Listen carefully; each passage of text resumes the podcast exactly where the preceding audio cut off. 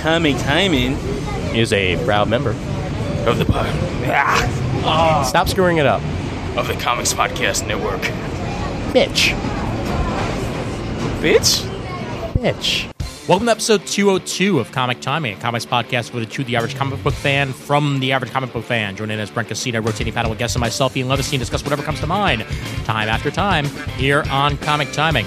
We're a little bit more rotating than usual tonight as we bring back an old favorite and discuss a little bit of inside baseball on comics and where we're heading in the world of COVID 19. Here now, Comic Timing. Hey there, folks. My name's Ian Levestein, and welcome to episode 202 of Comic Timing. Brent is back. What's up, Brent? You said old favorite. Were you talking about Jamal or Chris? I'm talking about Jamal. Chris is Chris is What rotating. Chris? Chris is rotating. Chris Chris is back for, for uh, this. She's she's been she's been on like three out of the last four episodes or something. Like, come on, Chris. I'm just trying to That's pick sad. fights. I love you both. But that's just like sad because that means you haven't recorded that many episodes because you were still living in the other apartment. I know. when you recorded. I'm hundred percent aware of that statement. We don't record hey, the if we show can put enough. out two episodes during a pandemic, I think we're okay. That's as close as we could possibly get, and you know what? I'm a okay with that. Brandon's back too. Brando, what up? Uh, Brandon, we can now no longer hear you.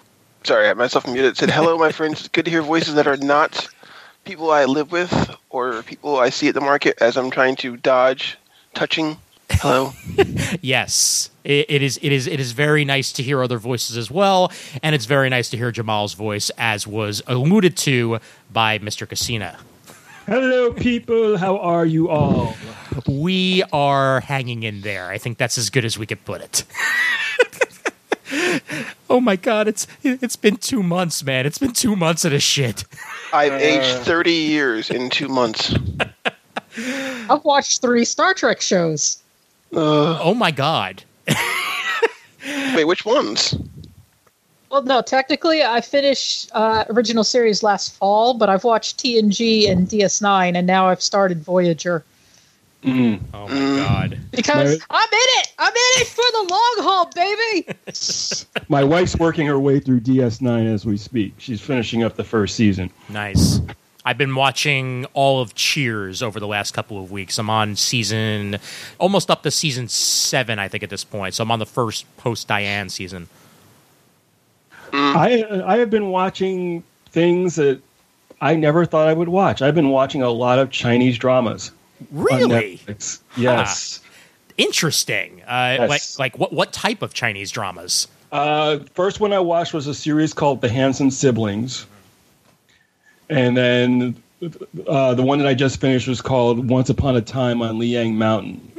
And it's basically like these Chinese kung fu dramas, a little bit of comedy, a little bit of dancing. There's some music involved, you know. Lots of reading.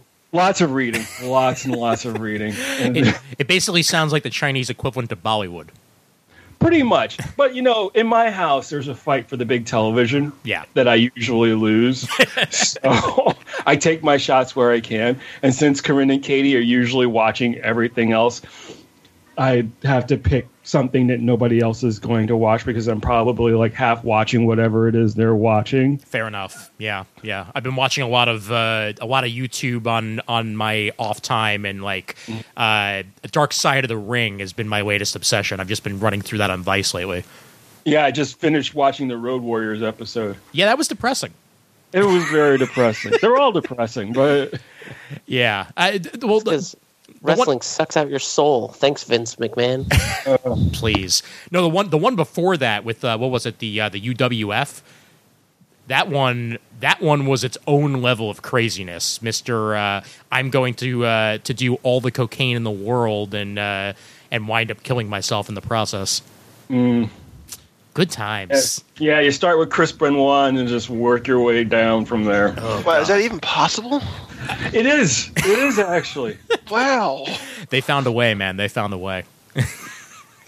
they did Snuka this season too, so like the, they, you know, the whole. Uh, yes, he did kill that woman, but he never wound up wound up actually going to jail for it. Yeah, no, the the next one up in the queue is the Dino Bravo episode. Oh, yeah. Oh yeah, you're gonna you're gonna like that one too. you, you guys have been watching TV. I've been falling back and playing a a dead MMO. So hooray! Oh, I, I, I've been I've been playing a farm simulator. Uh, it's called Animal Crossing. I don't know if you've heard of it. Oh no, Uh, no, no! I've never heard it before. Can you explain it to me, please, and detail? Uh, yes. Uh, there,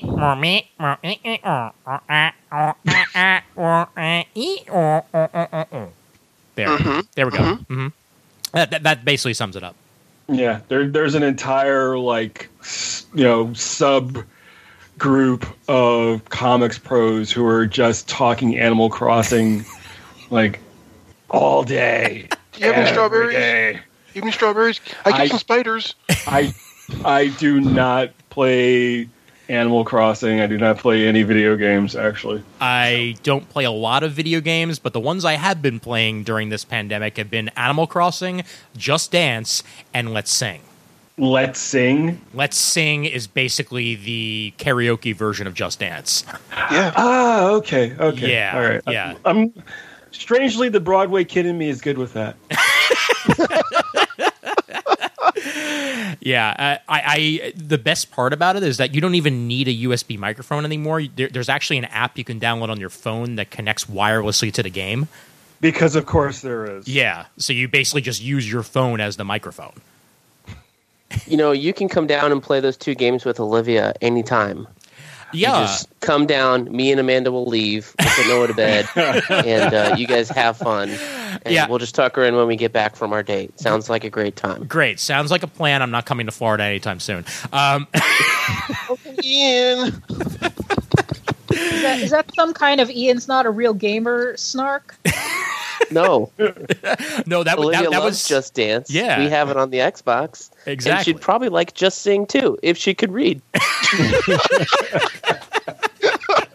We're getting there, but she's not quite there. T- tonight we played Mario Kart with a with a uh, a five year old and a three year old, and every time, even though the three year old lost every single time, every time the game ended, he would go, "I won, I won," because he passed the finish line, and then he would be like, "No," and then his father would be like, "No, actually, Ian won," and he would be like, "Oh man." Aww.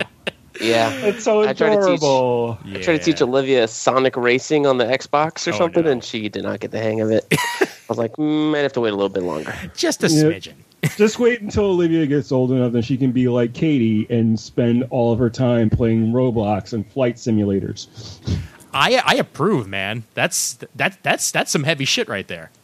Yeah, but it's a problem when she's supposed to be doing her Zoom classroom and she's playing Roblox at the same time. Yeah, that's Dude, fair. it's a weird time. School is not going to matter. Don't tell me that. It's not even going to be open in the fall. Oh, you can't listen, I'm I'm listen. I've already, I I tell you guys this in in the in the spirit in which it is given. My mother works for the health department. Yeah. I hear all the horror stories. Oh, yeah. We are in this for a long, long time. Yeah. I, I am not setting foot in a restaurant or a movie theater or anything until there is a vaccine protocol. Oh, definitely. Yeah. And Don't I'm tell my wife that because she's opening back up next week. Ugh. Ay. Well, it, it- keep keep that mask on at all times. That's all I'm saying. Yeah, I mean, she that's that's her plan. She ordered some gloves. She's Yeah. got a face shield as well. No, You that's good. As- As long looks as long as she's taking the precautions, Yeah. that's fine. But you know, it's it's the other people that I mean, we've you know even here, you know, because I have to get up, I get up early and I go out late to walk the dog, and every so often you'll see somebody without a mask coughing. Yeah. yeah. And hmm I gotta make a take a wide berth because Corinne already had it. I, I hear. Uh, we're waiting. We're waiting for the results from her antibody test. Oh boy. Oh wow! Jeez. Yeah, she had it, and it, it was still lingering for like a month afterwards. Yeah. I'm. So I'm she's just now, like within like the last week or so, like almost hundred percent. I'm 95% certain that both my mother and, and her husband uh, uh, had it at one point. Just Yeah. because they had all the symptoms, and luckily it, it came and went pretty quickly for them. But they they had they had it lingering for at least two to three weeks. But you know, it's said and done at this point. So Yeah. you know that that is what it is. I mean, you did sort of segue into some of the things that I was that I was going to be asking you off the off the top of the off the top of the boat here, Jamal, and that's right. I mean, as a comics professional, I mean, how how have you been dealing with the changes of, of COVID nineteen and I mean in the business so far? You know, I mean, obviously, you know what you're working on has, has probably changed at least a little bit. Like like how what what does the average comic book artist do? And you're more than average uh, in in this in this sort of scenario. Well, I think it really depends on the company, actually, more than anything. I mean, for me, it's a little bit different because both of my projects are either, you know, creator owned, self financed, Right. or, you know, in the case of Ahoy, they bank everything before books are released. So, you know, I'll have, like, I just got, I'm going to get the script for the second part of The Wrong Earth uh, probably this weekend. I got the the uh, one page so far just to kind of like tease where things are going, Right. and then I just finished the the pencils for White almost a, a little over a week ago, mm-hmm. like almost two weeks ago. Okay. So it hasn't really been too much of a disruption for me mm-hmm. in terms of work. I know other people who have got who you know when the word started getting out that people were people were getting furloughed from Marvel got the pencils down you know phone call that you know project you know ancillary projects were if not being shelled at least postponed for the time being. Right. i think a lot of that was trying was the companies themselves trying to figure out how they were going to get books out. Because diamond having to shut down completely was a blow Like, Oh, yeah. that was really done with very little notice Oh, sure. Yeah. I mean, that that was. I mean, it kind of it kind of just happened like in a sweep, you know, because like they they had been saying for a while that they were going to try to stay open, and just all of a sudden it's like, nope, can't do it. Well, you know, I think the initially part of it was because a lot of the printers in Canada had to shut down, and uh, you know, if you're printing domestically, you're either printing be- through uh, transcontinental, which is you know, which is like the the big industry. Like everybody prints their books at the, on the same run Right. through transcontinental, for example. Yeah. So when Transcontinental had to shut down when they were dealing with dealing with the pandemic in the early days back in March, that was one thing. But then you turn around, you come to find out that a lot of these retailers basically left Diamond hanging, and we already knew that Diamond was operating on basically you know a shoestring budget as it was. Oh, sure. We just didn't realize that they had that little cash on hand, which was surprising to me, considering all the assets that Geppi has. Right.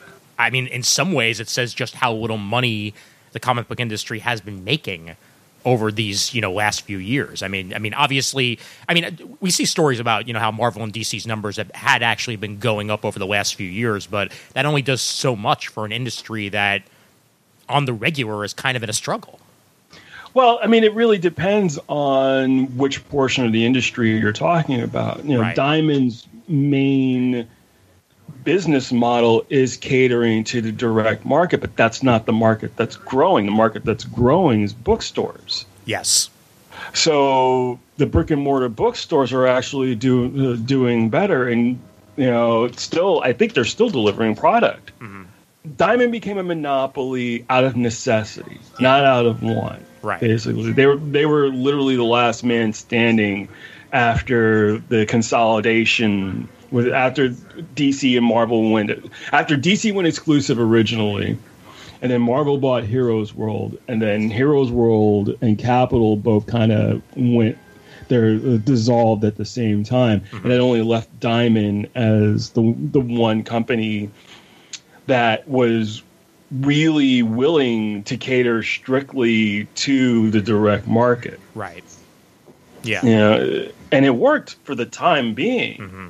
When they needed it to, but the the the industry has changed. What the buying habits of younger readers, especially, has changed colossally. So I think that you know, going forward, it's going to, you know, we're all going to have to adjust to the reality that it isn't just about comic shops anymore and it isn't just about superhero comics anymore. Right. Yeah. And, and and Chris, I mean, you you touched on some of that in your in your article that that you put out, you know, near the beginning of this pandemic for Engadget on on how, you know, what digital was uh was was doing for the comic book industry and what it wasn't doing, you know, distribution wise and stuff like that. Well, I mean, first off, I wanted to say you're talking about how the comic industry has been operating on these thin margins the past few years, but it's not just the comic book industry. A lot of different corporate concerns have been like, oh no, we have no money because they just dump their money into things like stock buybacks instead of putting it away for a rainy day, which is this is the rainiest of days they will ever have. Right. Um, but I mean, I do feel like, you know, well, my whole piece was basically talking about how there's just this loyalty to comic shops. So they don't want to, they'll do anything to not, to like keep from undercutting the comic shops, which is why, you know, years ago, do they still do digital codes? Uh, yeah. No, they stopped.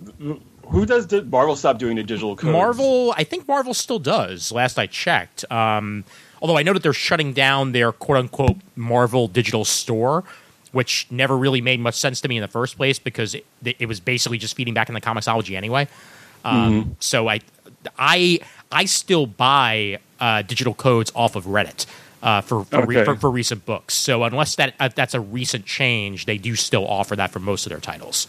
They don't. They really don't advertise it. Then They sure as hell don't.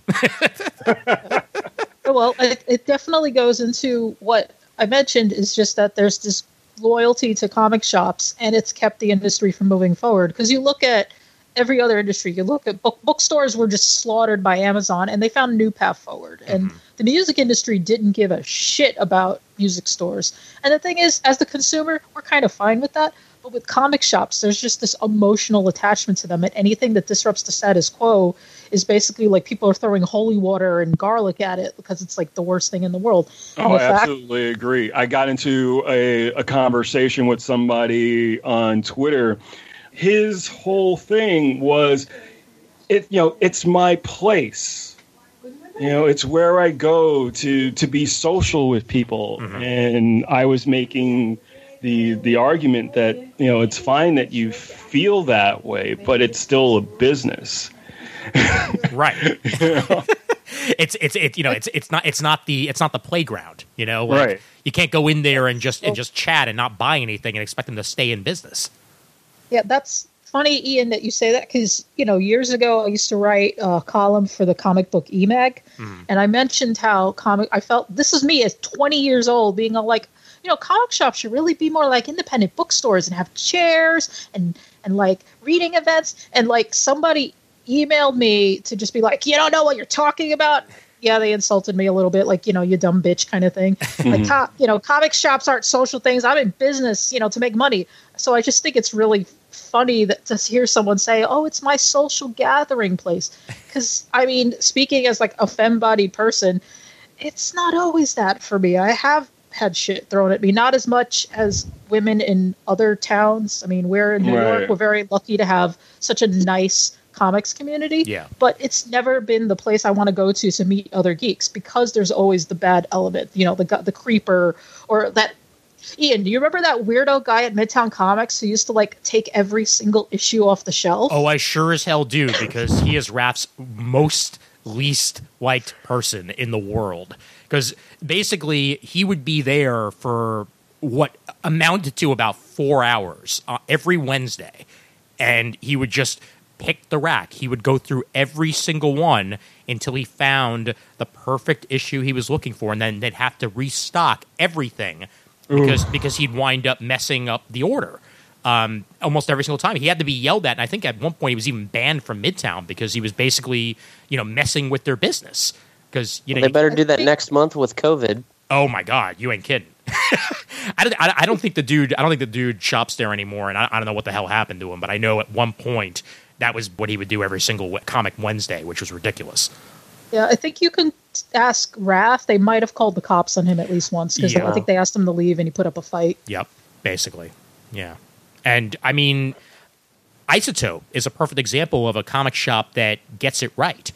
You know, th- they it is as much of a, you know, sit down and relax with the comics that you've already bought, you know, type of place. And they even have like a little like reading area in uh, on the side for kids where you don't even necessarily have to buy anything expect you know fully expecting that the parents are going to wind up you know buying stuff for themselves or for the kids while they're in there um, Right. and Yeah. still have a, a, a relaxing you know socialized environment while still being a store Yeah, there's a there's a shop that made national news in my area called Amalgam Comics. Uh, They were a shop which operates as a coffee shop as their main business. So Yep. comic books on one side, coffee shop on the other side, and then you buy your books, and then you move over to the other side, and you have this social interaction. Yeah. the social this experience is just to sit down and you know read your books like a like a like a normal person almost. You know, Yeah. it's it's it's the idea that you know you don't have to be forced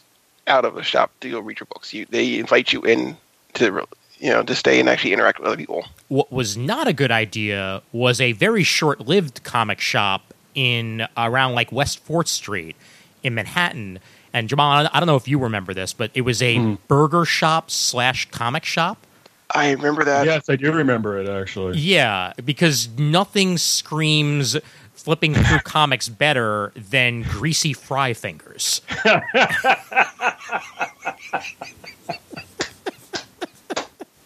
Isn't there still a place in Queens that does that exact thing? I, th- I think there is in Queens, yeah, but the one the one in particular that I'm thinking of in Manhattan, like I, we went to it once, and I was just like, this isn't going to work. it, it didn't last long actually. No, it did not. So- I, I wonder why. yeah, well, Action Burger, right? yes, Action Burger. Yeah, That's that's it. Because there's Action Burger in uh looks like Brooklyn actually. Okay, yeah, Yeah, but I don't think that I don't think the Action Burger in Brooklyn. Is, I don't think they're trying to sell books. I think it's just the the whole comic book motif is what they're going for. I don't think they have any like you know comics in stock at at that Action Burger. Well, yes, thank God. I can't I can't even imagine. But it's actually it's really funny that we're talking about this because one of the things that I was talking about with my wife was the idea that, you know, because now especially, you know, one of the things that DC is doing along and we'll get into this I'm sure once we start talking about, you know, the new distributors right, is that they eliminated the week's grace period between comic shops and bookstores mm-hmm. for new releases Yeah. for tra- for trades and graphic novels.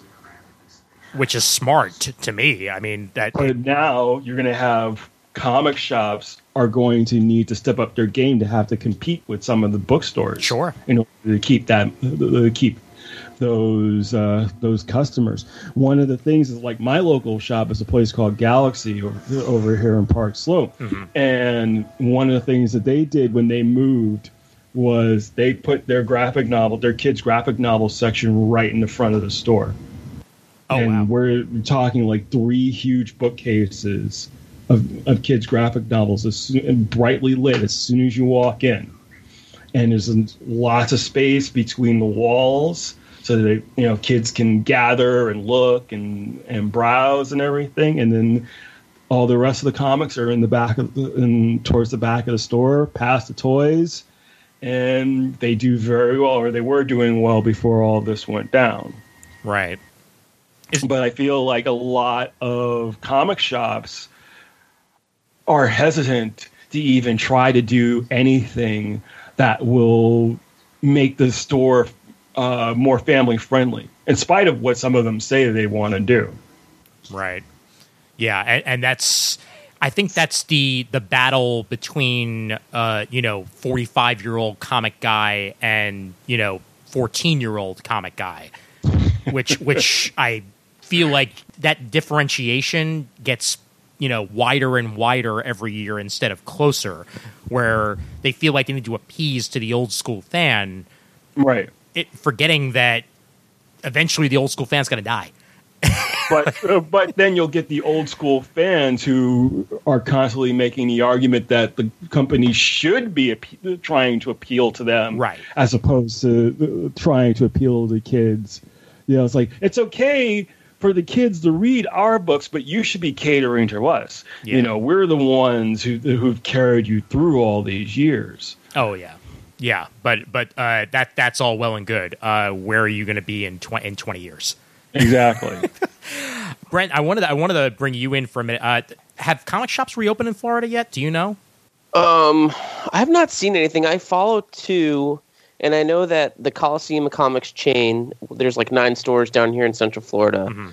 Uh, that was the one that I was going to a lot before I went digital, and they're they were doing curbside pickup as of like two weeks ago, Right. and they were still doing. Everybody was still doing mail order. Epic Comics in Orlando, which is right by me, was still doing mail order for a while, and uh, Al- Almondo, the owner there, does a lot of like live streams every week um, Aaron from Howland from A Comic Shop, which is also in Orlando, has been selling stuff like crazy on Facebook Live, and I don't know how he does that. I actually been to a couple events with him, just random stuff. He knows a friend of a friend of mine, uh, so he pops up here and there when I our little friend group sometimes gets together. But like, it's uh, he's been selling like crazy, so he's motivated to sell, and I have not seen that same initiative taken from like the big Coliseum chain or uh, Epic Comics, which is just like one or two or three guys uh, that run that little shop. So there's varying degrees of enthusiasm on how we're going to stay alive during this COVID stuff. Yeah. Well, especially when uh, you know a lot of these institutions. I mean, even after the stay-at-home orders are lifted, are they're going to have to have some sort of online presence more so than they ever did because you know that that's how you're going to be getting the bulk of the people to make their orders, even if you're doing curbside pickup. Very very few people use this thing called a telephone these days to actually talk on it. most smartphones are used to text and and and, surf the internet. You know, at this point, like Yeah. it's it's something that stores are are very much aware of, and hopefully a lot of comic shops are because if not, then you know they are indeed the dinosaurs. I just think it's strange. I think I was reading some articles uh, in March when all this like shutdown talk was happening, and uh, I don't remember if it was if Chris pointed this out in her article or it was a different one, but they basically said uh, I don't know where the figure was from, so don't quote me for uh, truth here. But basically, like the comics industry is like a, as big as a billion dollars yes. in terms of I think revenue.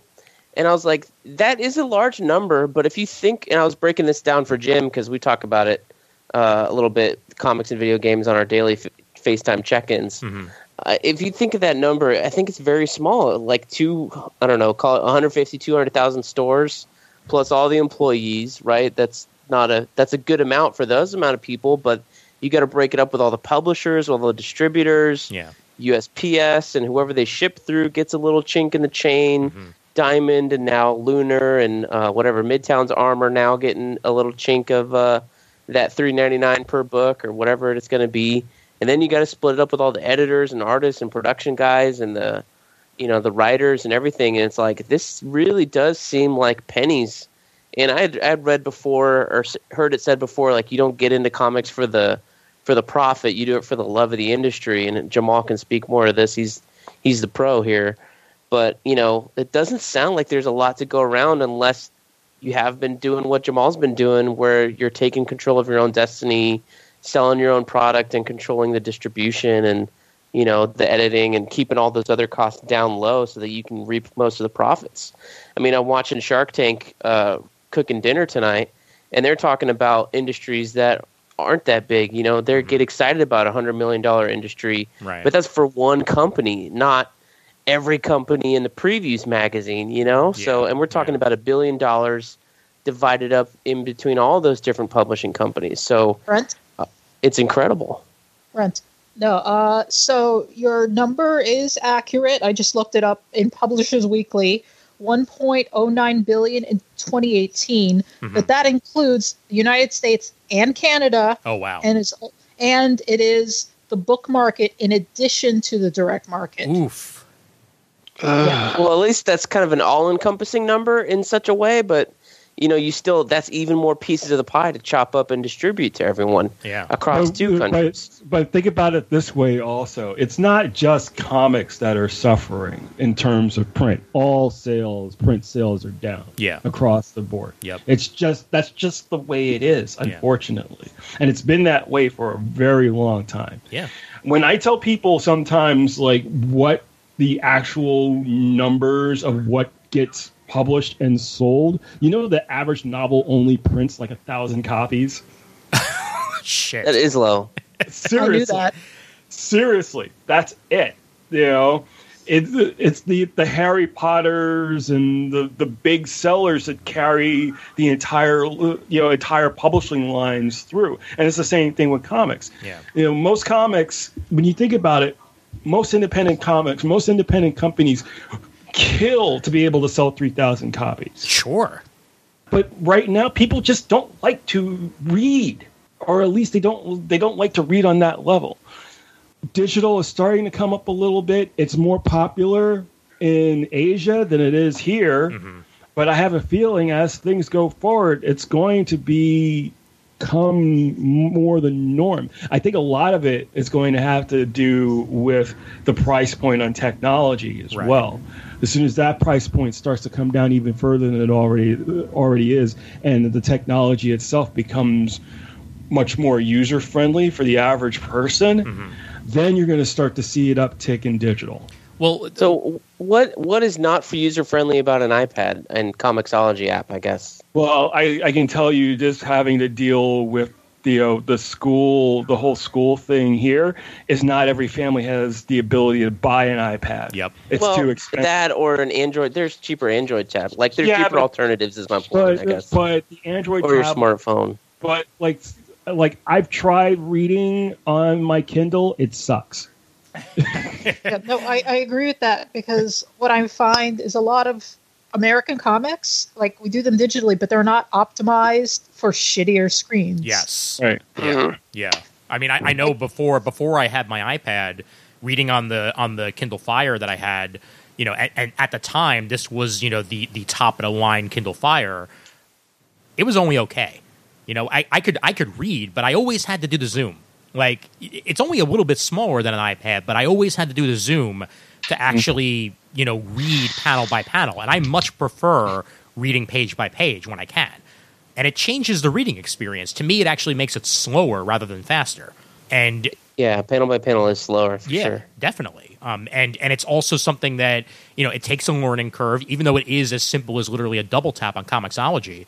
It takes the learning curve of knowing that's something you can do, as opposed to you know having to freaking zoom in in every single page, which I'm sure plenty of people do, not realizing that there's a panel by panel view.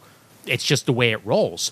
The other thing I wanted to bring up is like you got companies like TKO, which which I find extra fascinating like ones where they're they're releasing multiple formats at once. The trade paperback, the six issue, the six issue box set, and the digital all at the same time uh, to try and literally please everybody. Uh, right. And this seems at least closer to the quote unquote future to me.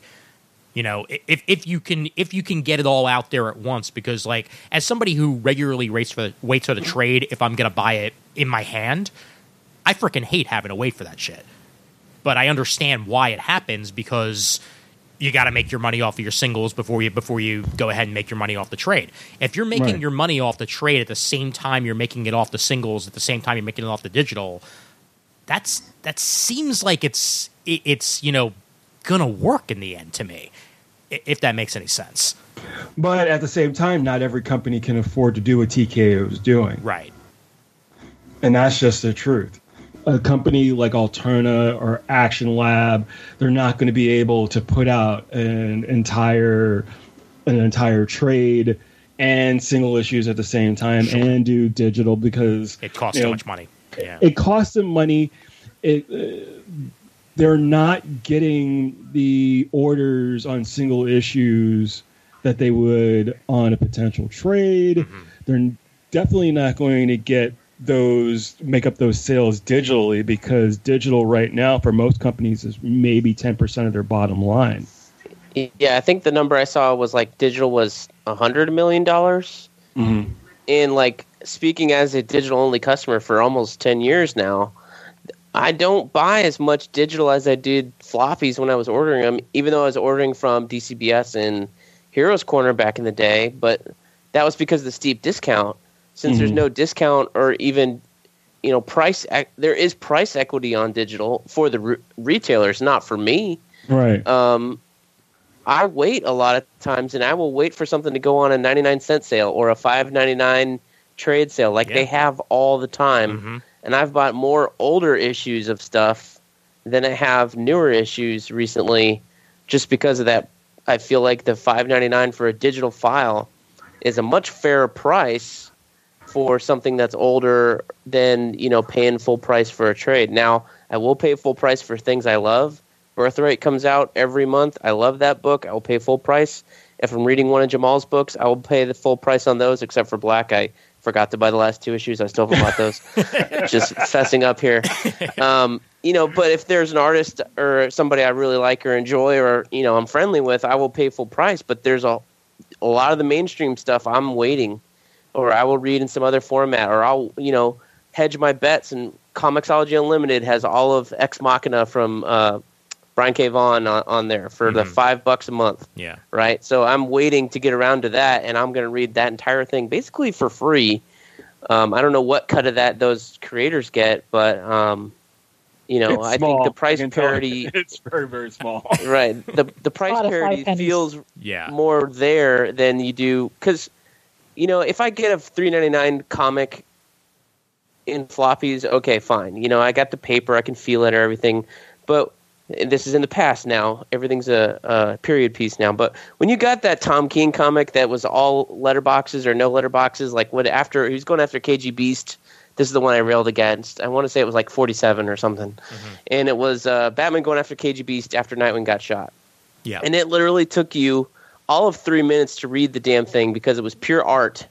and I paid three ninety nine on Comixology for this stupid thing, yeah. and it took me all of two minutes to read, and I really felt ripped off after that. And I was like, "This is insane," because I know that Tony Daniel, who is a good artist, spent a lot of time doing those panels, but I didn't spend as much time re- looking at those panels as I would have if I was actually reading more text or story. I mean, I don't know what you, what I wanted out of it, but I wanted to feel like I'd spent my money wisely. Whereas at the end of that issue, it's not just that one. There have been other ones too, but that's the one I can point to off top of my head. But that you know, a three ninety nine book doesn't feel digitally as well worth your interest because you know you can buy a song you listen to thousands of times for one twenty nine or something like that. I don't know.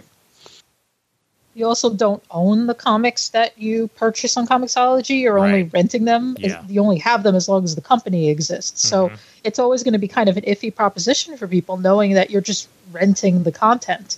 I mean, we haven't seen an apocalypse when it comes to music or books yet, but uh, games definitely. It's like, oh, you're going to lose access to this thing you paid for 10 years ago. And that, that's already happened in the games industry. Well, that's Nintendo for you. So far, Xbox has been coming through with their back compat on certain things, but it's still there. You know, they didn't take away your uh, my Xbox 360 licenses for things that aren't backwards compatible. I just have to go buy an old Xbox 360 and hook it up to the internet to access it. So I guess there's some truth to that, but I, I forget. I was reading. Um, there was a, a thing about Prime Video the other day and Amazon about people buying uh, movies on Prime Video through the app or something like that, and then they would disappear out of their collections because they were un- suddenly unavailable. Mm-hmm. I think like that happened with purchasing, Apple, not too. a rental, or you know. And I was like, that's weird. Yeah. Yeah, Apple. Yeah, Apple. Oh yeah, no, they did. Apple did that with iTunes. Like just like a bunch of music that I had in my iTunes library just disappeared one day, Yep. and I could never recover it. I mean, the same thing happens all the all the time with uh, with video games uh, that that you buy off of like you know PSN or or Steam or what have you. A perfect example: uh, the the Silent Hill game that uh, that Kojima was going to make. E.T. ET. ET, E yeah. Yeah. Oh, that was a preview to the Silent Hill That's game. that's, Yeah. that's not a real thing. I mean, that's that was a, a demo, a mod kind of thing. Oh, Like, okay, fine. Better. for better- the most part, games that have shut down on the networks on uh, Microsoft and stuff, you can still Mhm. purchase or not purchase. You may not be able to purchase them, but because you have purchased them, you can still play them. They're still sitting waiting for download somewhere on a server, Right. with the exception of PT Yeah. right? So that is the one bad exception to the rule. Yeah. To Comixology, speaking on that, they I've bought like I rem- when back in the day, I don't know, uh, nine years ago or something like that. Comixology was offering um, what they call digital omnibuses, right? Which are kind of what the omnibus market turned into. Like I have the digital omnibus for Planetary. It doesn't exist on the store now. You can't go look it up. Mhm. But I remember buying this for twenty five bucks uh, for all I don't know twenty four issues or something like that, and it was a steal. I could still download that into my iPad and read it. It still shows up as a purchase, as still like that file is still sitting on a server somewhere. Right. I just want to note that I downloaded the Dark Horse app just to see if I could still download my issues of Star Wars Legacy that I bought years and years ago. Oh yeah. Does it work? And yeah, yeah, and I can still buy them with Dark Horse logo on them. oh, okay. That's Nice. that, that's that's good to know. Yeah, they did say that that those were going to continue to be available. Uh, Well, they better. I mean, I paid thirty five dollars for every single issue. Like when they were they were doing a clear out when Disney took back the license. Oh, I remember that. yeah. And it's the same thing. I bought two Invincible digital omnibuses, which are no longer available available for purchase, but they're still in my library. So they're they're doing a good job of managing that. They haven't I haven't gotten screwed on that yet, but Well, and I and do recognize the fact that if they go under or Amazon decides they're not worth any time, you know, they'll disappear. But my hope would be that some other, I don't know who the competing service would be at that point in time if anybody launches one, but you know, maybe at that point in time, everybody will have their own five ninety nine a month thing like Marvel or DC, and I don't know somehow Image and the Indies get together and do one. I have no idea. Well, si- since you literally just said the words competing services, I think I think it would actually be a good time to bring up the competing services uh, that have launched uh, distribution wise. Uh, you know, we did bring it up a little bit last episode, uh, but it was very very fresh at that point. Um, but now, you know, as further information has come out on you know Midtown Comics and DCBS's uh, respective services, UCS and Lunar. Uh, I mean, obviously, asking this of uh, of Jamal. I mean, you know, you, you brought up earlier that uh, you know monopolies aren't great uh, because you know obviously when you're the only person there, you get to set every single rule. Um, Right. And now now we're at an instance where you know there's two new distributors out there, plus there's the book market.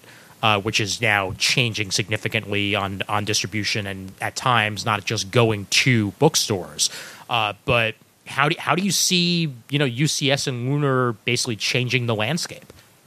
Okay, so I am old enough to remember when you had to go to the shop twice a week to get books. Mhm. You had to go to, to go to the shop on Tuesdays and on Fridays to get books. Then that this was back when Capital City and Diamond and Heroes World and all these other distributors were all delivering books.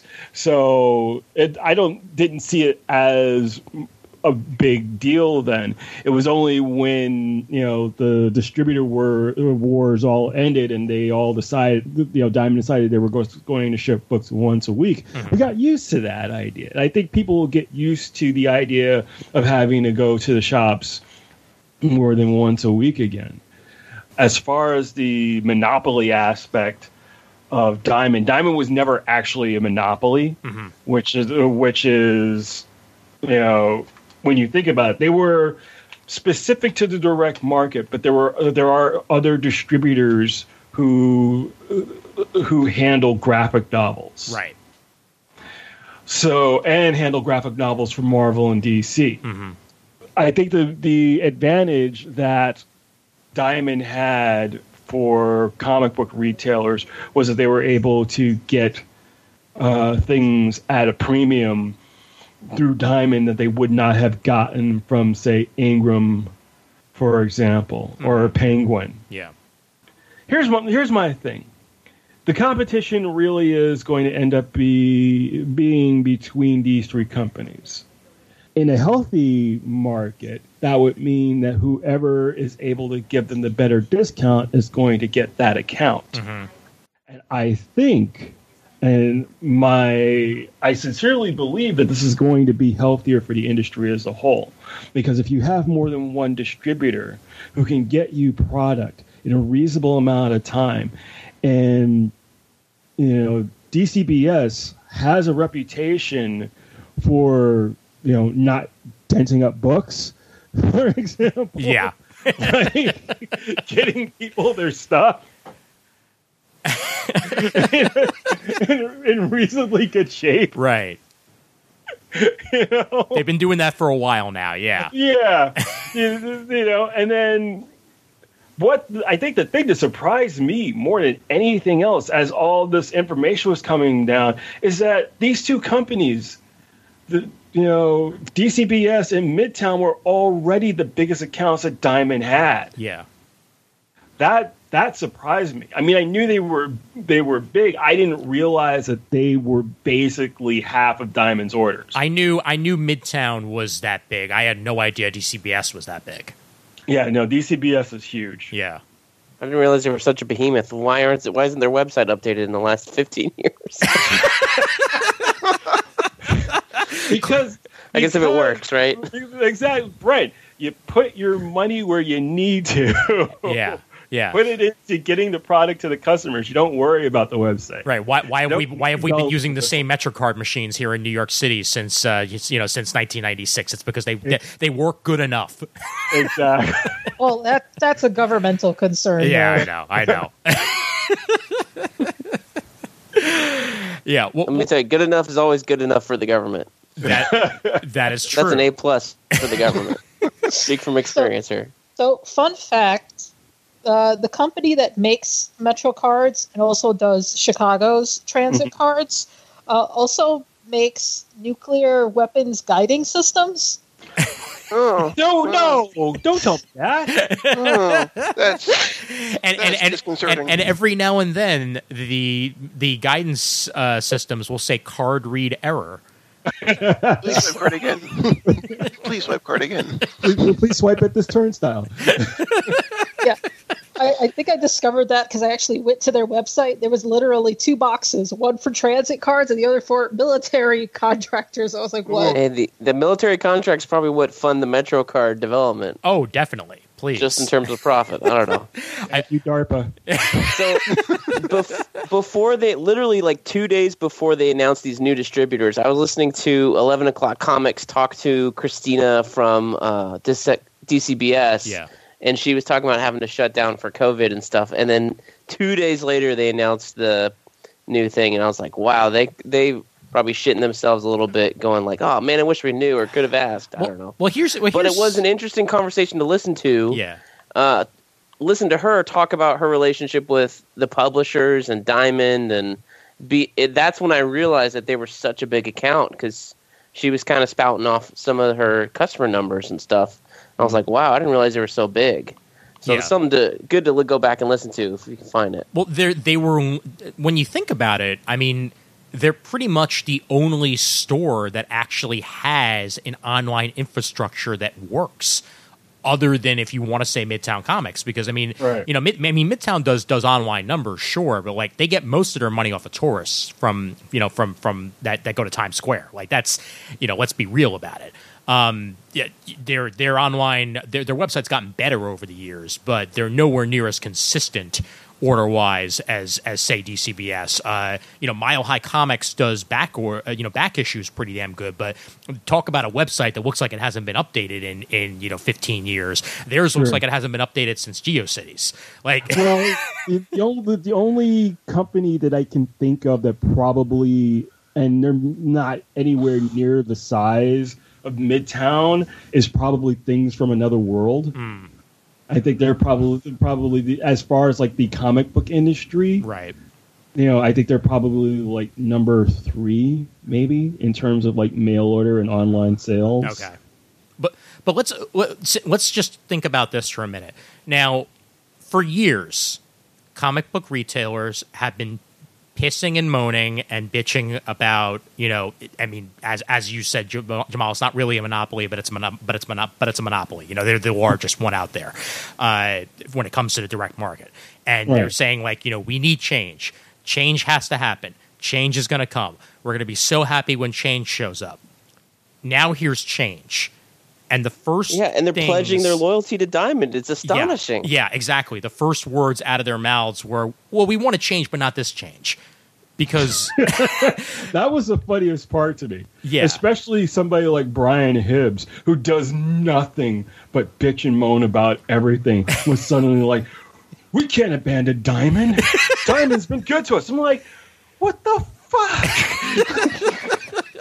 Did Did anybody read the? Uh, I don't know if it was like it was basically like a retailer list of demands from Brian Hibbs' organization. Some of that stuff was just Yeah. out of control. I was like, what?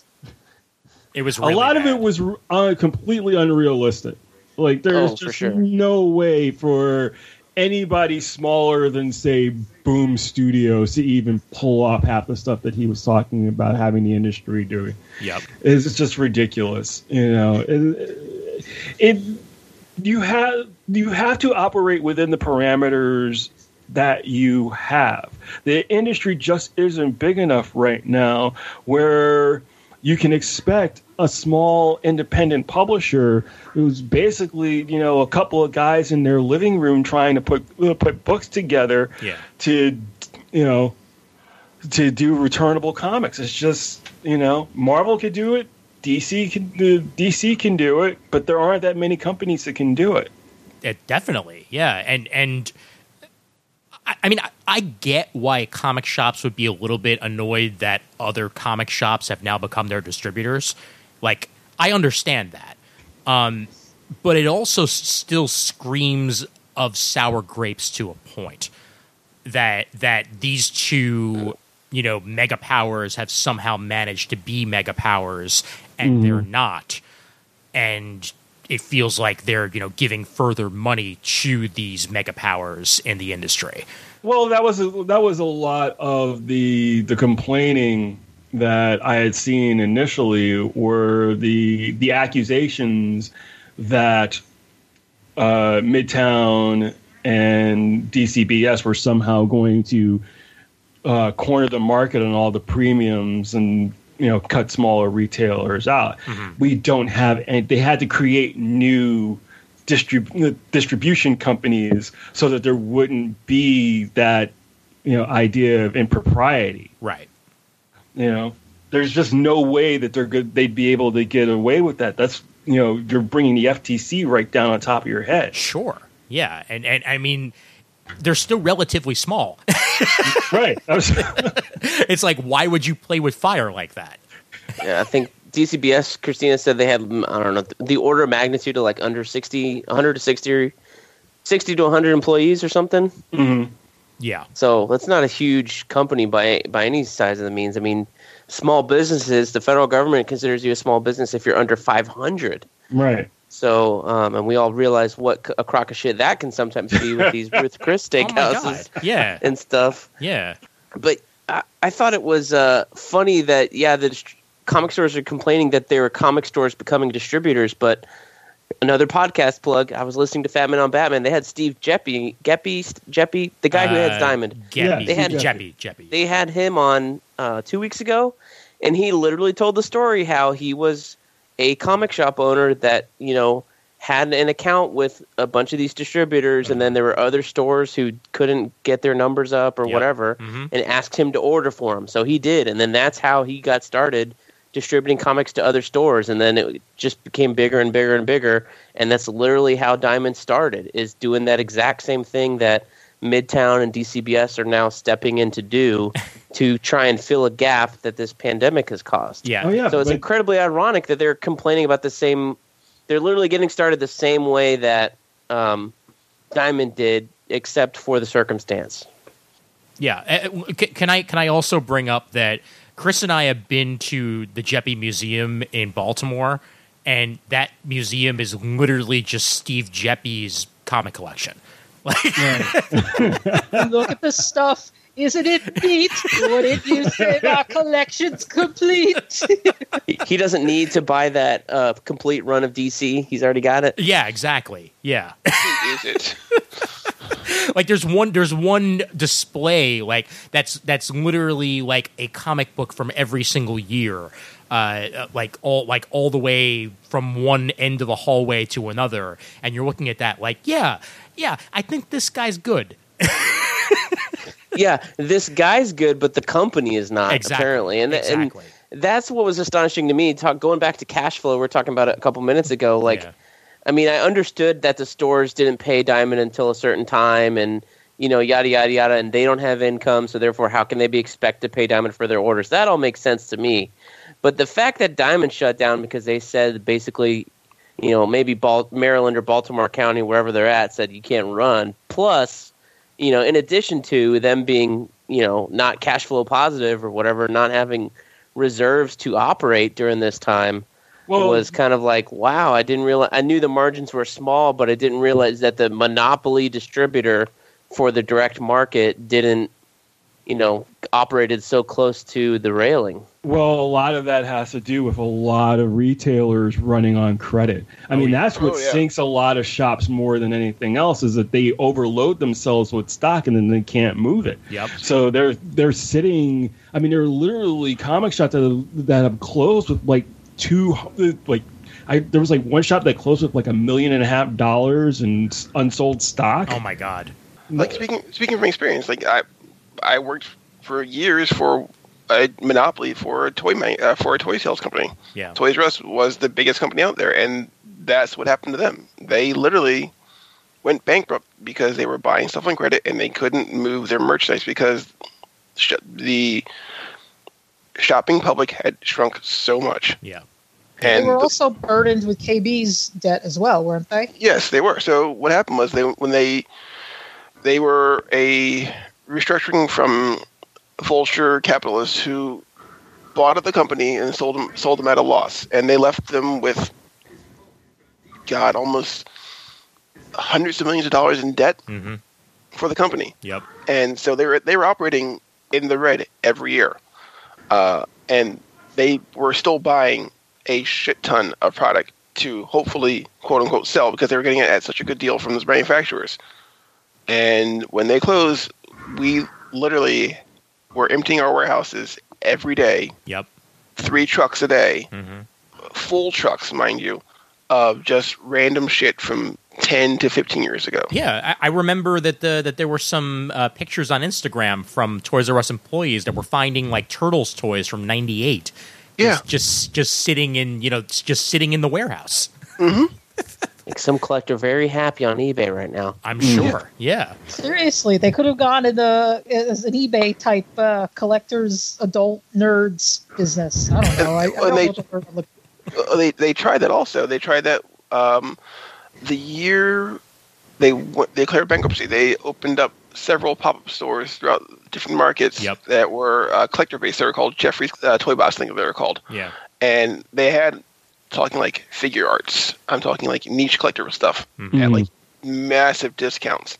Things that were marked down to like that were originally twenty five dollars, thirty dollars, marked down to nineteen ninety nine, fourteen ninety nine, ten dollars, and they were just packing the shelves out there, and none of none of it still move. I, I, I by, the way, I bring it back slightly to uh, to DCBS's uh, Lunar. I did find the Newsarama article that uh, that actually has an interview with Christina, um, and Yeah, that's an email interview. It reads like an email interview. I It- was, it I was disappointed with that one. It does, but but it does give you some information at least. Uh, which uh, the fact that they're working at they, they, Christina says that Lunar is currently operating in an unused and separate warehouse space from DCBS that is owned by DCBS Holdings LLC. And someone who knows about the history of DCBS knows that they moved warehouses about a year and a half ago uh, to Yeah, expand. I guess there's two different cities they operate out of between them and in stock trades. Yes. Uh, they then wound up moving back, if I remember correctly, because frankly, that warehouse was just not working out for them in that aspect. But it wouldn't surprise me if this is indeed that former warehouse. Uh, if they still, you know, had the lease on it or what have you, that would that would make perfect sense for their, you know, their distribution angle. Um, they also say that once Diamond is up and running and fully back to business, uh, they'll evaluate everything on the lunar side of things and focus on going forward as to whether or not you know there's still a need for them after the fact. But I I personally believe that if enough companies go to them, there is going to be a need because again, people are not happy with what Diamond has been doing industry wise, and there has to be competition of a, some sort. in- In, order to keep this this this entire hobby of ours that we love going. It's all still very early. I mean, Oh, yeah. you know, we we don't know how this is going to shake out. We, you know, we're. I mean, people are. I mean, as it is in terms of the medical side of everything that's going on Yeah. with the pandemic, Yeah. like countries that thought that they were going to be able to open up again are now seeing spikes. Yep. You know, we you know we're looking at at you know a year and a half before there's a vaccine. Yep. You know, I mean, this is this is going to be the new paradigm that we're going to have to deal with. We're we're going to have to figure out how to to live. Mm-hmm. Is you know, and it's not even a matter of going back to normal because it's normal is out the goddamn window. Oh, sure. We're we're just all trying to figure out how to exist in some semblance of whatever this reality is. Goddamn hadron collider! They had to turn the, they had to turn the goddamn thing on, didn't they? I, I mean, I, I I I, think we, I think we would, hate this timeline. I think we would have been much better off had they just opened up a portal to another universe and uh, you know just started sliders. I think that things would have worked out much better than the bullshit that we that we wound up in. Somewhere out there, the Berenstein universe is doing just fine, but we're stuck in a fucking Berenstain. So are we on Counter Earth or are we on Earth 2? I can't tell anymore. Uh, we're, we are definitely on Earth Omega. Oh yeah. Oh, well. Oh man, Uh, but since since you since you mentioned you know new paradigms and what have you, I can I can easily wind up bringing this up now. Uh, there is a new paradigm out of Marvel Comics because while DC has taken the approach of you know turning to new distributions, Marvel uh, they didn't do that route. Uh, you know, they're they're saying they're that they're you know they're going to distribute stuff you know through Diamond like they've been doing for now at least until they until something else winds up coming out. However, they did make a bunch of titles digital only that were not originally digital only, um, which I'm sure comic shops yet again absolutely loved because they get angry over everything. But it, this is at least a sign to me that Marvel is willing to try other options. You know, to, I, to I don't know if it's try other options as much as like they were going to eat, not take a bath per se, but maybe operate at a loss on those titles. yeah, And therefore, since they'd already paid the creators their fees or the work was already completed, Mm-hmm. digital became like a dumping ground for these things, the way that some indie movies are now point. on VOD or whatever, it, because the traditional distribution system wouldn't work for those titles, especially at this time. Yeah, Right. I mean, you're going to go back and you're going to go want the newest issue of Batman 92 whenever that punchline character debuts, which is not going to be as big a deal now. I don't know. Yeah. But that was like the hottest upcoming issue, right? So you're going to focus on getting that in your new X Men because Hickman's gone crazy during the quarantine and he's got some crazy ideas. And meanwhile, White number one put on there, and you want that book as well. Plug, plug. You're not going to focus on Hawkeye issue four of six, right? You're, Yeah. you're, uh, uh, it's going to flip your mind because all the hot new books are out. Right. But at the same time, I think that this is good. This makes good business sense. If you have titles that you that the actuaries have looked at and said, we're only going to sell so many units, hmm. we might as well go digital first with this, and then have everything and put out the trade at a later date. I think that makes sense. I mean, I enjoyed the new Hawkeye series. Mm-hmm. I thought it was real, thought it was really good, but I can understand why they're going this route. Oh, sure. Yeah. I, I mean, if, if they weren't, you know, if, if the numbers weren't there to sustain them waiting for, you know, a, a, a print release, then yeah. And, and for that matter, you know, maybe there are going to be some people, because I mean, it's, it's completely speculative whether or not this does actually happen, that maybe there are going to be Hawkeye fans that go back and now read the first three, knowing that this is a comic that they can read online first, and they'll go ahead and you know catch themselves up on that a little bit. Right. You know, it, it, it's it's completely speculative because it's it's so impossible to even see what the numbers are for digital. You know, because they never release those numbers, so we have no idea how many people are actually reading. You know, Marvel comics digitally or not, and how I don't many even people think are. there's a top ten on the comiXology site I don't think there is ever. There's a trending or popular, yeah, I, I, but it's not a top ten. I'm on the site right now. There's top rated, top selling. So let me let me see if I click on top selling. Uh, right now, under top selling, uh, Batman: The Adventures Continue is on there. A 99 cent DC comic, by the way. I want to point that out. And and a awesome idea for a DC comic. The fact that we go back to the Batman animated universe like this is pretty badass. But almost everything in top selling right now is a DC comic. I'm I'm not seeing anything until for some reason Bloodborne out of Titan Comics. So I don't know if this is a real list. yeah, there's a there's a Star Wars comic on there. At least I'm looking too now. Yeah, yeah, it's uh, but it's it's few and far between. We got re- let's see, Revenge Revenge of the Cosmic Ghost Rider number four of five is on this you know best selling list as well. Are those single issues or trades on the DC ones? Because DC just ended a massive trade sale for like the last three weeks. These are single issues. okay. Yeah, these are single issues. Uh, like Swamp Thing is on there. Uh, some other like old issues that got released are definitely on here because they're 99 cents a piece. Like Flash Fastest Man Alive by Gail Simone, uh, which I think was part of the uh, the 100 page uh, Walmart things. Um, is All those digital firsts that they're releasing now are actually stories from those Walmart books. That's what I figured. Yeah, yeah, and those are going for ninety nine cents a pop, and they're selling really well. Which which also goes me back goes back to price point because I mean Brent brought it up before, and I mean I'm I'm in the same boat where I wait for sales. You know, there's there's no way I'm going to pay four dollars for a single issue of a comic book digitally when I know I could wait six months and buy it for ninety nine cents. You know, it's just, it's just not something that that's in my budget, and I'm so far behind in my reading that I, I can certainly wait the extra amount of time. Uh, Marvel's also put out a bunch of digital only trades uh, over the past couple of months with some of their you know harder to find uh, you know back back issues, uh, including an entire run of uh, X Men from like the the like mid two thousands with uh, with frickin' Joseph in it. Uh, X Men Betrayals they're releasing for I think six bucks on uh, on on comiXology and Amazon right now.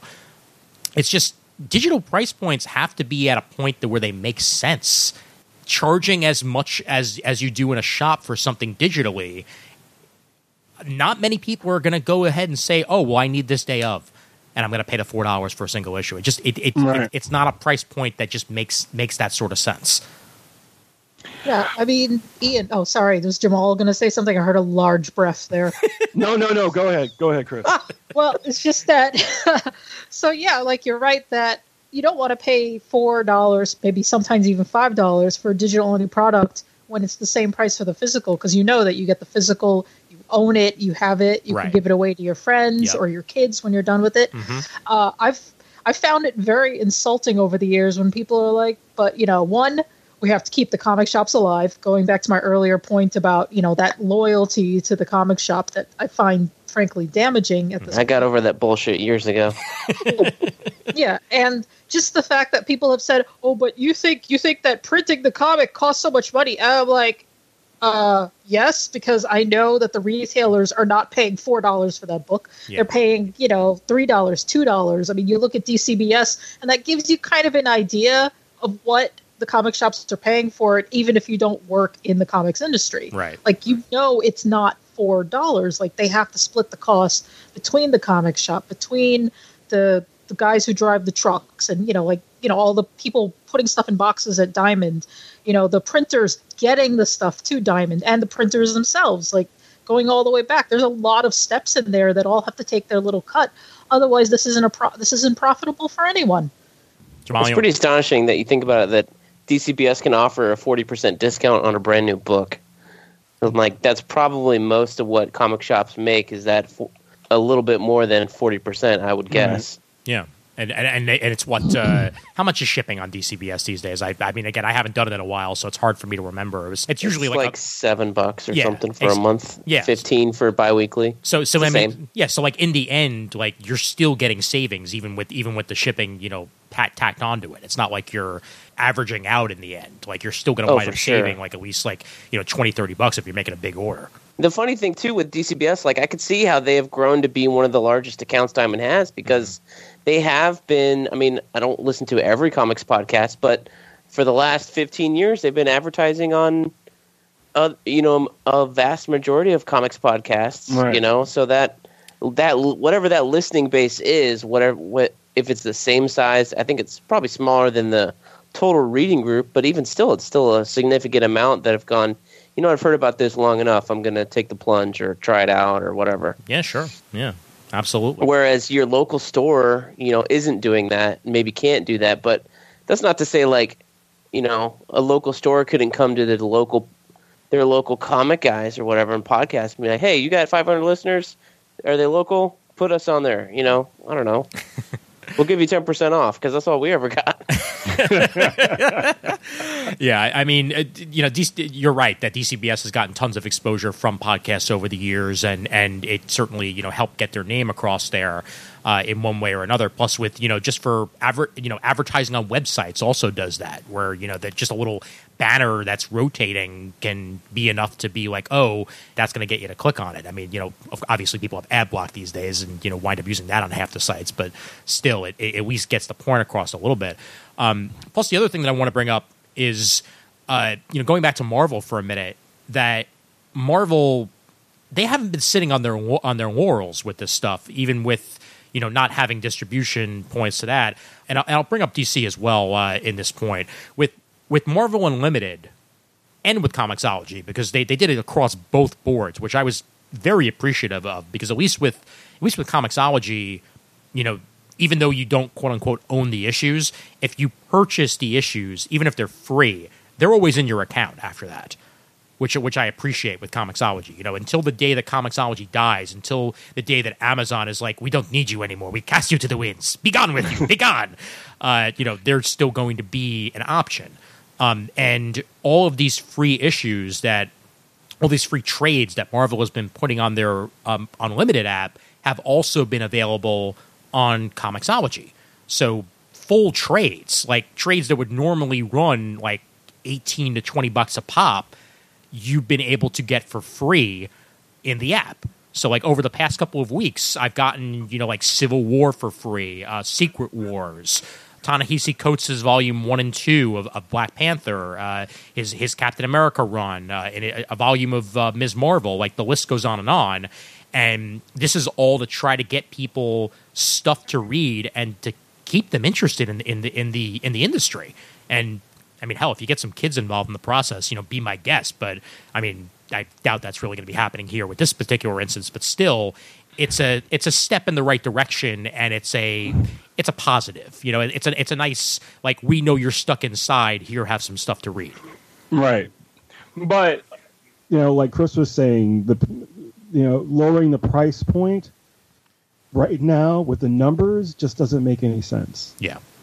You know, it, it's a volume business, and even back in the day, one of the you know one of my hobbies, and I, and I keep telling people this is I read up about the history of the industry and I read up about the history of sales in the industry. Mm-hmm. And it's fascinating. We had the, about the same numbers of readers now that we had back before the speculation boom.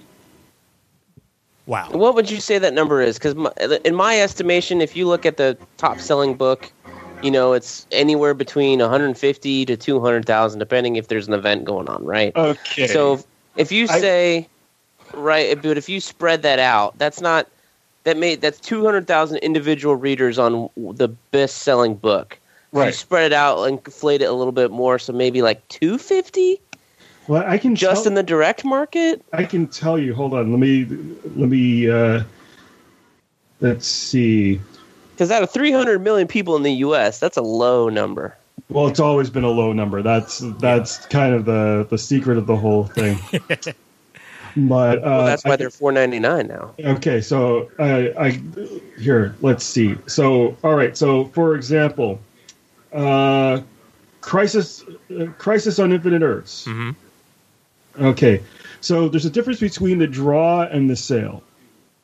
So back when when comics were returnable, you had the draw and the sale. The draw were the books that were were sent to newsstands and to bookstores and the like. And of course, the sale is the sale of what was actually sold versus returnable. So the draw on Crisis on Infinite Earths. What issue was this? It doesn't say what issue it was. This is just monthly, but the draw was two hundred fifty six thousand copies. Mm-hmm. They only Wow. sold se- they only sold seventy nine thousand. Whoa. Whoa. Everything else was returned. Shit. Damn! You're kidding. I'm serious. Da- uh, you just blew my mind, sir. That boom was really a boom then. If it It's a- went it from was, it was a huge boom because this seven, what was X Men number one? Like six million copies or something? ultimately after all the covers and everything else, yeah, Yeah. Yeah. some, some, some, somewhere. But um, this is one of my favorites, and I, I actually stole this from Jim Shooter.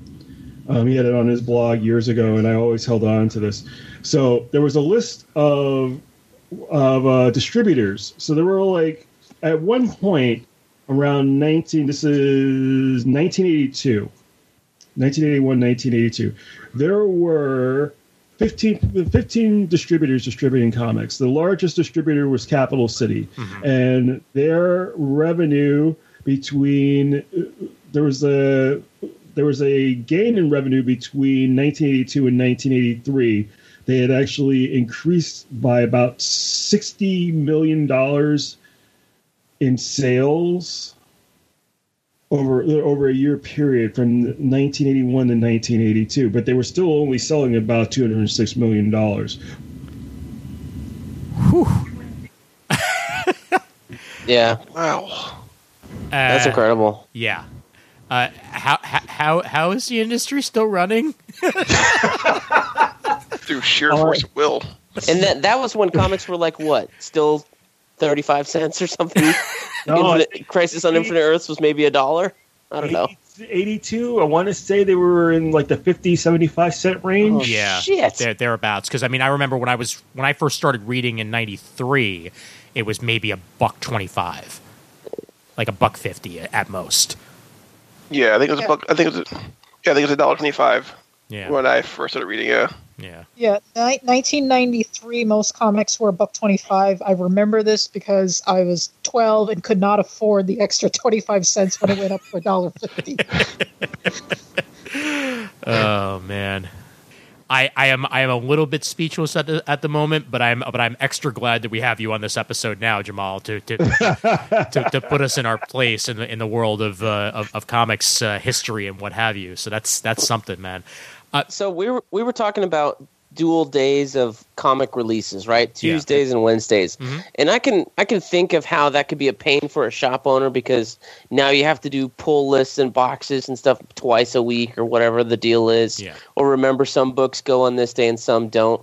But I would think that that might be advantageous to your person that's going to come in Tuesday and Wednesday, two days in a row, to get that fix because you might come in on Tuesday and put that DC book down and go, hey, you know what? I don't need Green Arrow this month, or this doesn't look that good, or Right. last month was so so. And then you go on, he goes the next day on Wednesday, and this Marvel list is a little short than what he usually spends because maybe, you know, the Steve McNiven book is later, whoever the hot artist is, I don't know.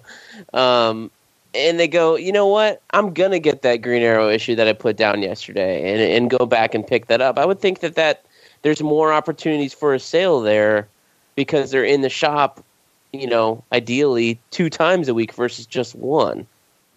But you know, from a retailer standpoint, retailers are receiving product all the time, not just comics. Oh, Like yeah. this, the shops that sell toys and games and what have you, Mhm. they're getting deliveries all the time. I don't see Right. why it would be that much of an extra step for them to receive product on more than one receive actual comics on more than one day if you know that this is going to be this week's books Oh, you've yeah. already got the got it organized you know you're getting these books from diamond and you're getting these books if you're on who's handling the east coast lunar's handling the east coast Uh, yeah. Okay, so but you know, you- but you know what I mean. I mean, it's not that much of an extra step. We'll see how it works out down the road, but for now, I don't see it as being a huge detriment. Yeah, actually, wait. UCS is Midtown, so maybe maybe maybe UCS is the one that's doing the East Coast. Okay. It's really hard to keep these track at, the, at, at at this point as to what's doing what. Yeah, because Uh, they didn't call it Midtown Distributors or anything. No, no, no. Yeah. It's early And days. UCS yet. sounds like DCBS, but DCBS's company's called fucking Lunar. Yeah. but then again, uh, I've been making fun of Midtown Comics' name for for years now, ever since they opened one in downtown. So it's you know Midtown downtown has always been my favorite. Town Comics.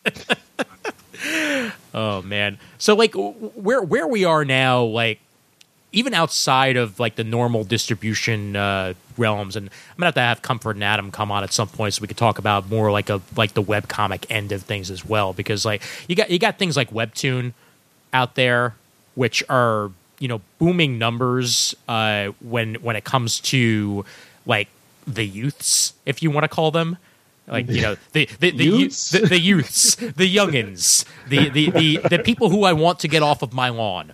Uh, you know, they, they're they're mainly you know going to sites like this to get their you know one and done reads for the day and then move forward. And they have you know favorite creators that they that they follow the comic of, and a lot of this is very manga inspired or you know anime inspired. And uh, webtoons to me is a whole genre of comics that I know very little about, even though I know that it's it's where a lot of people go to read their stuff these days.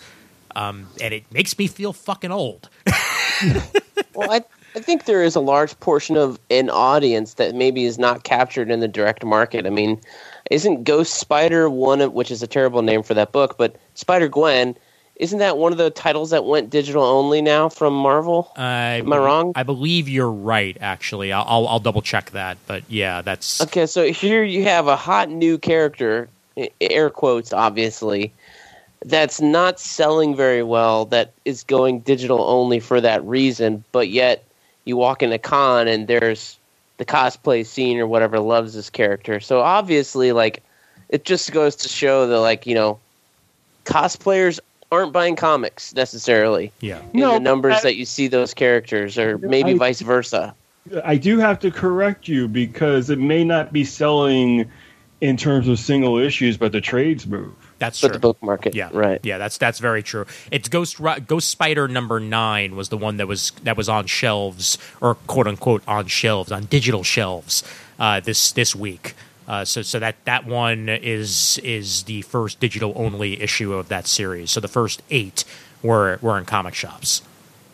Is that the first time they called her Ghost Spider? Like, is that Ghost Spider Volume One? Ghost. Or They, is that they- Volume Two? I think this might be volume two. Uh, it's very hard to keep track, and I also hate the name Ghost Spider. So you're not the only one.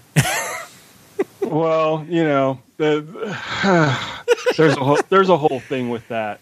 yeah, honestly. I- There's well, it's not, it's not just it's not just Spider Gwen. Um, I don't know if you've ever noticed this, but prior to Into the Spider Verse, um, Miles Morales was never referred to as Spider Man on any of the merchandise. yes, I, I did notice that. What was he called? Kid Arachnid. oh my god. Really? Yes. Yeah. Uh, yeah. Uh, used to work for Hasbro. Yeah, it's true. And if you look at any of the merchandise now, he's not even Kid Arachnid. He's just Miles Morales. interesting because because they have they have to they have to separate the brands. Yes. Yeah, I I, I had a feeling.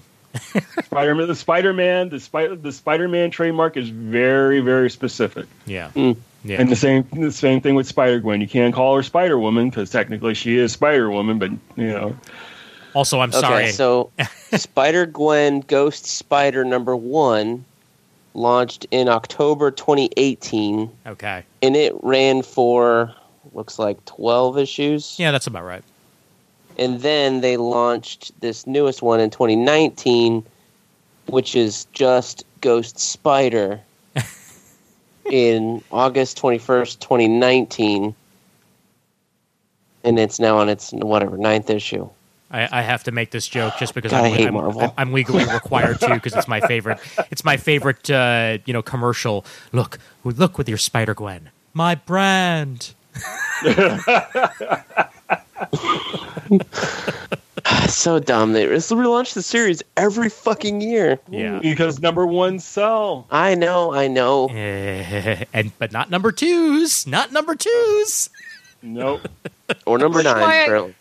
Yeah, this is why I ran away from a lot of superhero comics a few years back because Yeah. I just can't keep up. I'm a grown up with not enough time to keep up with every reboot and event, and I know that's a whole other podcast, you know, topic. Oh, but but, but it's but it's it's related, Chris. Trust me, because it's the same thing with me. Like I, I'm, you know, I'm glad that that Hickman at least gave me a a, a, a foot in the door for X Men to just start there. Because frankly, what's happened over the last five years, like I'm sure some of it was good over at X Land, but hey, I got a fresh start, and I don't care because this is where I am. well, it's funny that you said five years because I was like, when did I stop reading Marvel? I'm like around Secret Wars, and then I checked that was 2015. So And that was Hickman too. So go figure. I never finished it. I never finished it. You I never stopped finished Secret around Wars? like issue four or five. Oh wow. Okay. Well, Yeah. pick it up for free on digital. Exactly. Yeah, you can pick it Won't up for free on anything. digital, or you can just read it on unlimited. Uh, You got so many options. And by the way, readership on DC Universe. Speaking of, of apps that are that are available, uh, Mm-hmm. there was an article that came out uh, today actually that says that readership is up thirty five percent uh, in in the DC Universe app. Uh, I don't know if that means that they now are up from zero to thirty five percent. Uh, but but that does mean at least people are reading, so that's that's something. So, I, I recently another DC Universe tidbit. I recently discovered. Well, I was subscribing for like a year. Yeah. Because I was gonna watch those shows, and I never did anything past Titan season one. So then, when the pandemic came, I was like, all right, we're cutting some expenses. Uh, this it can definitely go. So I cut it in March, and then I went back this month, and I was like, huh, I wonder if they because they were talking about the rewards thing. So I went to check it out. Lo and behold, I still have access to DC Universe. What? Everything. I have not paid in two months Oh no. because I it was managed through the Apple subscription. Oh I- shit. I, I have a feeling that at a certain point, DC Universe will be going the way of the dodo. yeah. Uh, well, I think as as it is today, it will. I think that DC Universe as a reading app may may still exist, but any, but any video is going to get absorbed into HBO Max like before this year is over. I almost guarantee. Well, they they announced today that season two of Doom Patrol was launching day and date on DC Universe and HBO Max in June. yeah. And So now like it'll be a Thing- dual platform show. Yep. Swamp Thing's going to be on the CW, and so is Stargirl. Yep. Yeah. It's, Swamp Thing. Ugh. it's not it's not it's not looking good and i i still say and i think i think i might have even brought it up last episode like the stupidest thing about the dc universe app is that it'll give me reading suggestions when i'm browsing it on my roku who the hell is going to want to read comics on their tv like why are you t- why are you giving me reading recommendations when i'm looking for stuff to watch Because there's not a lot on that app. I tried the reading stuff yeah on my Xbox app just for shits and giggles while I was dreading pressing play on the next episode of Swamp Thing, and because it's not that good. Uh, review on YouTube later, and uh, I- you know I'll- it's not I'll- that bad. It's just you know it's all high res art, so it doesn't look that terrible. But it's the same thing you're complaining about the panel by panel on comiXology. It Yeah. works the same way. yeah It's just not. You, why would you want to do that when there you could play a video game, watch a movie, or watch the TV show? right but their their selection of TV shows is like the best thing they have going for them. Mhm. But their movie selection's rotating, and that's terrible. yeah the movie selection's fact- really bad the fact that they don't have every Batman movie, period, is terrible. yeah The fact that they don't have every Superman movie, terrible. Any they don't have any Superman movies now. What's even more astonishing is that these direct to video, these Warner Premiere DCAU movies, Mhm. going back all the way to 2005, I think, They don't have all with those either. uh, Doom, Superman Doomsday up to Apokolips War, which just came out. yep. The fact that they don't have every single one of those on that service in the you know going maybe you exclude the newest ones from like a year ago, but they only have like six of them. But it's also It's a, s- it's a sign to me that when the when the app first launched, they were getting those new ones day and date. Like they were getting, you know, the new the new DC animated movies like almost immediately, and they have not Yeah. kept that up, and and that that is not a good sign for the service. But even pretty much everything Warner Brothers I'm worrying about. This new HBO Max ser- service is going to have Crunchyroll content, VRV ser- uh, VRV content, DC Universe content, and HBO content, and a bunch of other stuff thrown in there. But weirdly, not Cinemax. When you're called HBO Max, it's the weirdest thing, but whatever. So part of me is like, so does that mean they're going to merge Crunchyroll in eventually? Uh, does that mean they're going to merge VRV in? Like, you know what what the hell's happening in that in that e- echo space? And I think definitely the first thing to go is going to be DC Universe's video content. I certainly hope Jamal, because frankly, I would still pay the same damn price every month for the Right. for the reading experience because they have everything up until a year ago and they're constantly adding more stuff that are holes in their in their catalog uh, from from before that. Not But you need- everything. They're missing ten issues of Azrael. I checked. I ex- ex- excuse me, Mister Azrael perfectionist. You know what? But I meant. having having having the the the television content up there was the selling point for casual people. exactly. You know, people who are who are fans Yeah. of like the CW superhero shows or the Right. movies. Those CW shows aren't even on there though. Like Smallville, all that stuff has got deals with Netflix or other streaming services. I don't know if they're going to be on HBO Max. right. I I want to say like Batwoman is since the is the newest show, so I don't think it has a Netflix deal, and it may I don't know if it's going to DC Universe when it ends this season or if it's going to HBO Max. But I I, think that was the most recent before. one that is not going six days later to Netflix. Right. Yeah, I would assume that it, I I would assume that it's probably going to go to HBO Max once it starts once it's up and running. more than likely. Yeah, that that seems to make the most sense. Ugh. God, it- the, the streaming services are so complicated, and they cost. If you want to do everything that you want to watch at this point, congratulations, you got you got cable again. Pretty Well, I, much. finally, I finally pulled the trigger on the WWE network. Like I just I I canceled my subscription and took it off my Roku. Yeah. It was just yeah. It's it, I understand, man. It's it's uh it's it's you can only go you can only watch so many things in this world, and if you don't have time for it, then why are you paying for it? Exactly, especially if you're not enjoying it. Yeah. Yes, yes, because a lot of the WWE is trash. Anyway, What you don't say. yeah, yeah. I get my WWE enjoyment from watching old wrestling bios on YouTube. but bringing it back, I mean, you know, I mean, Jamal, like lately, you, I mean, over the last couple of years, you've mostly been making your money off of, you know, say, well, not making most of your money, but part of your money off of Kickstarters and, you know, crowdsourced campaigns and what have you. Right. Uh, I mean, in this in this day and age, does it make more sense for an independent creator to just have a Patreon, have a Kickstarter campaign, have an Indiegogo, what have you, and just stick to that as their you know their main source of income if it's working for them?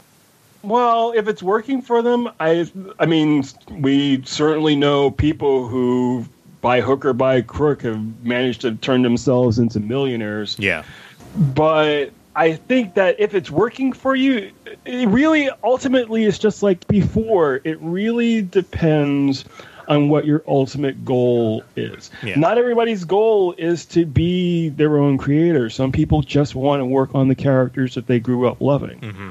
There's a lot of extra hassle involved with doing creator owned work you know there's a, there's a lot of things that people just don't want to have to deal with and i can completely understand it's hard it's hard as hell yeah, so i don't want to say to any creator who might be listening to the show that you shouldn't you should be doing x and shouldn't be doing y sure. i'm not that arrogant you know what I'm saying? I'm I'm I can't tell you what's right for your career. No, be like other people on the internet. Tell us exactly what you should do.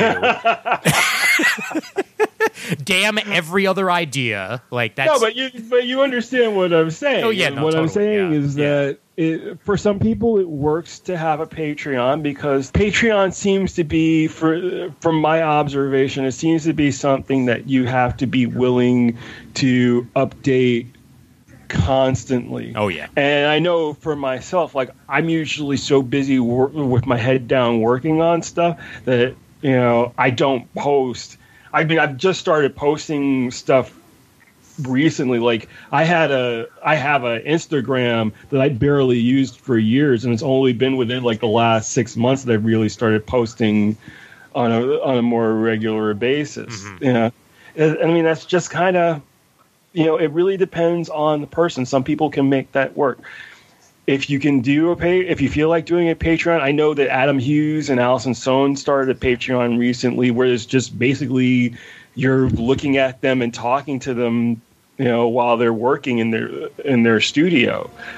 You know, with other people, they're posting preliminaries and they're posting pages that they're working on and whatever.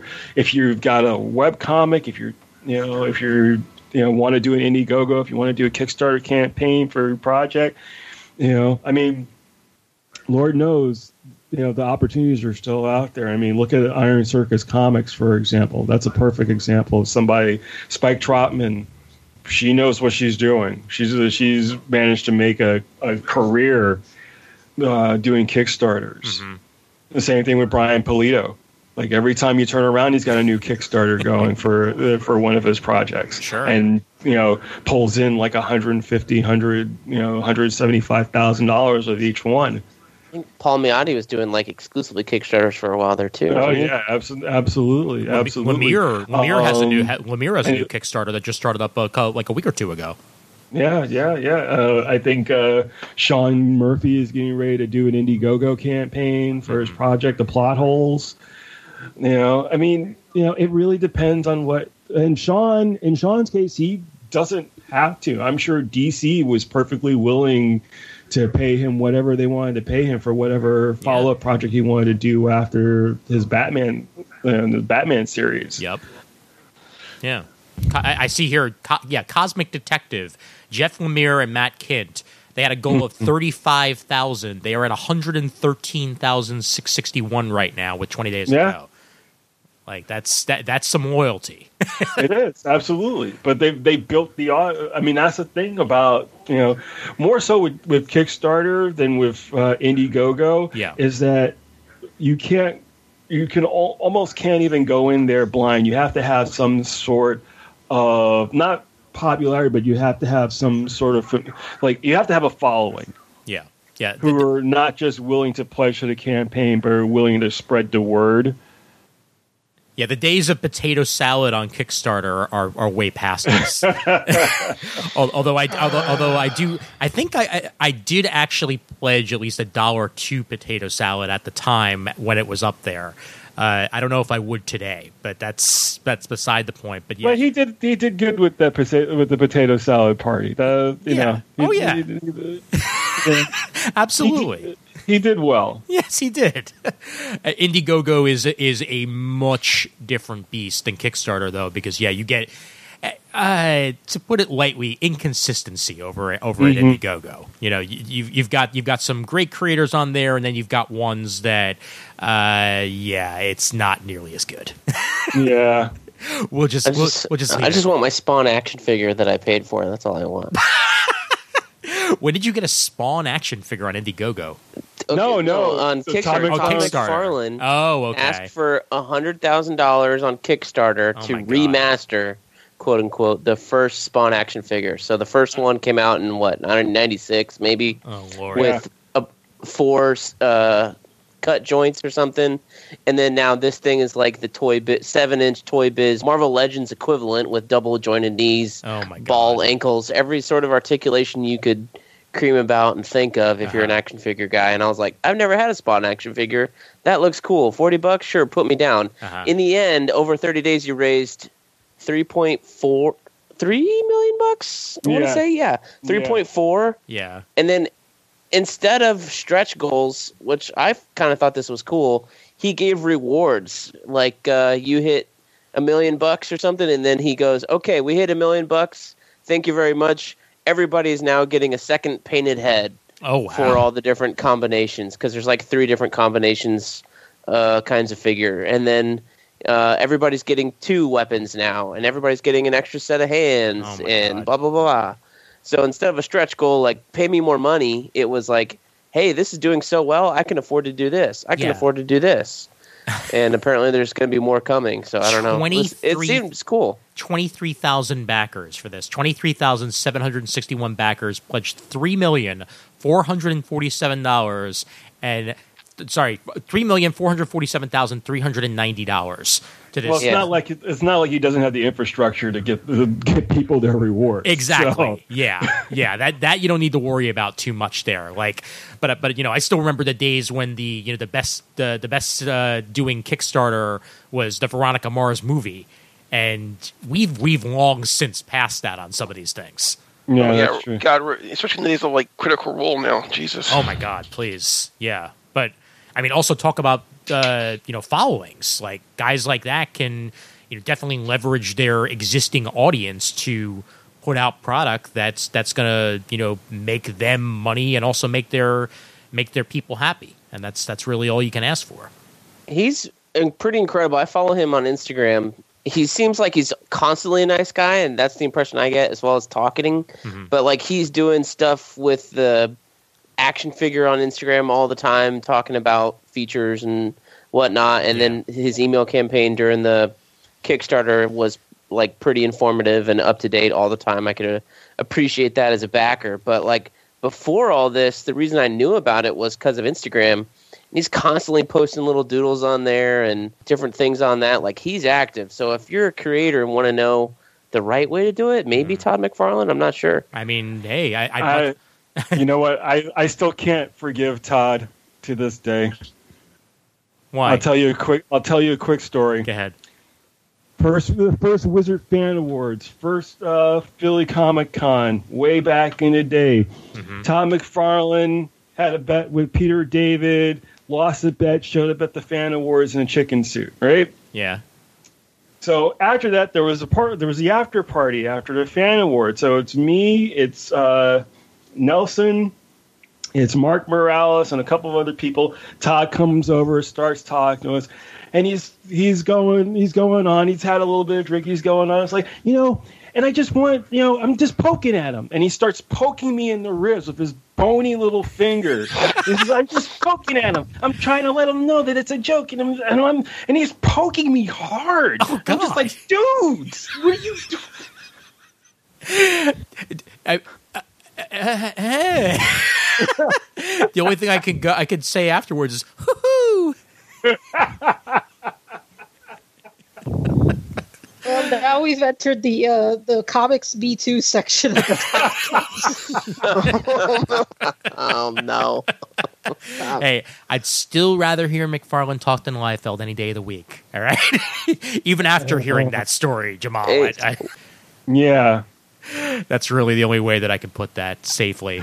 I think we can put the uh, the, the distribution to bed a little bit and maybe talk a little bit about uh, about some other topics. But uh, any any final thoughts on on on this particular uh, aspect uh, that we may want to address? Uh, uh, Chris, you got anything else you wanted to bring up?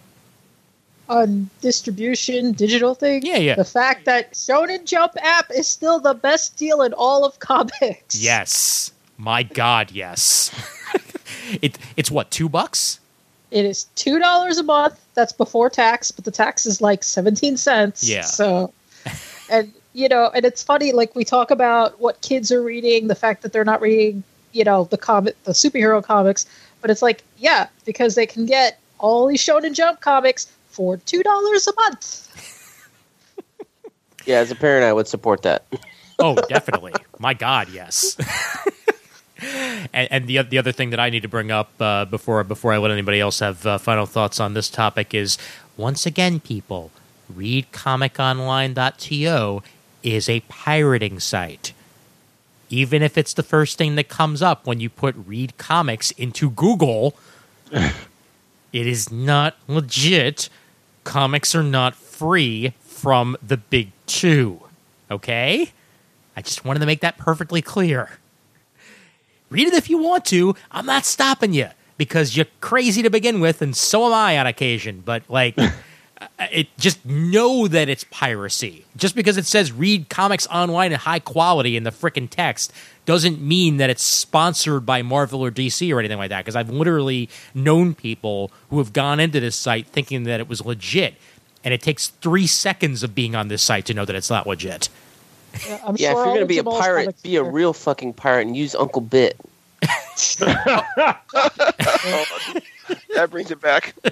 From Torrent, yes. I'm sure Jamal's comics are on there because I know I found Dave Gallagher's comics on there. So Uh, Oh, my comics are everywhere. yeah. They're there, They're there.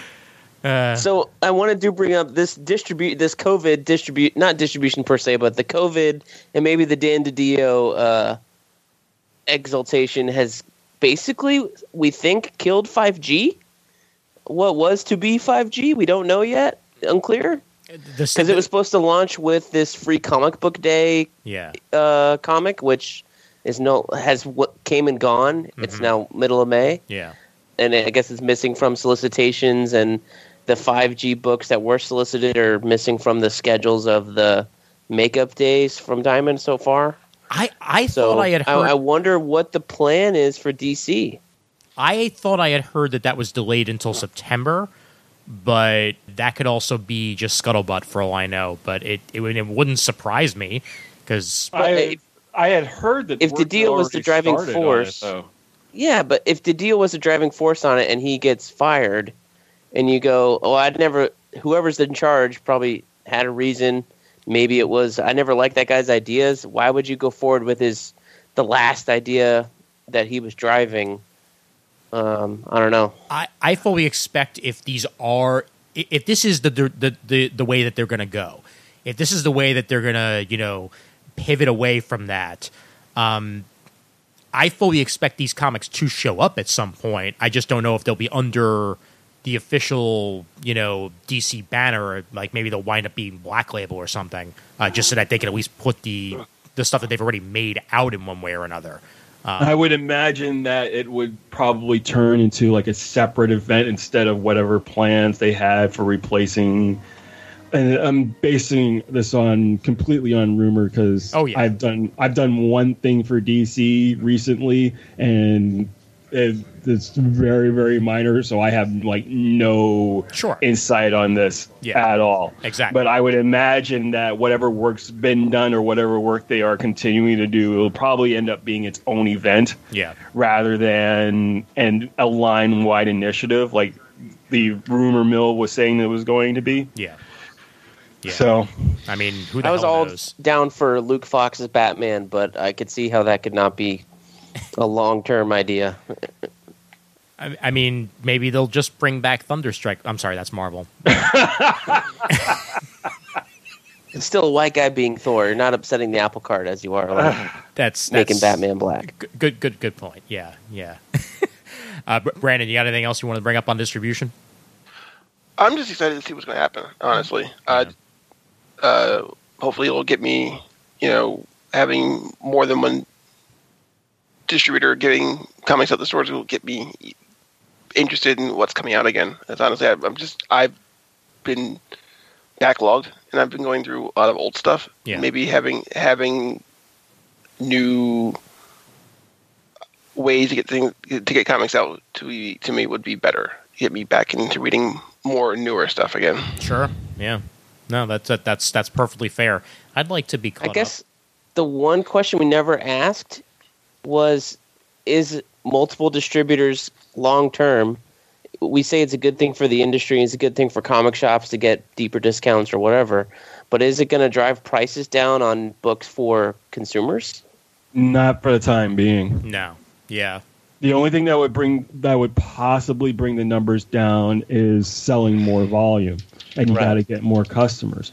And right now, if you're just limiting yourself to comic shops and not trying to find other outlets to get books out there, it's hard to bring bring in customers because comic shops, in spite of how much work a lot of really good shop owners have done over the last, I'd say, ten years to try to make their shops more open. Because you know, I'm from the old days. I remember, you know, when I used to work at Hanley's and at uh, Forbidden Planet back in the early 90s you know when chris was telling her story earlier i remember working at you know at hanley's and when the the rare woman would walk through the door every guy's head turned in their direction like they'd never seen a woman before. And half of it was creepy lust.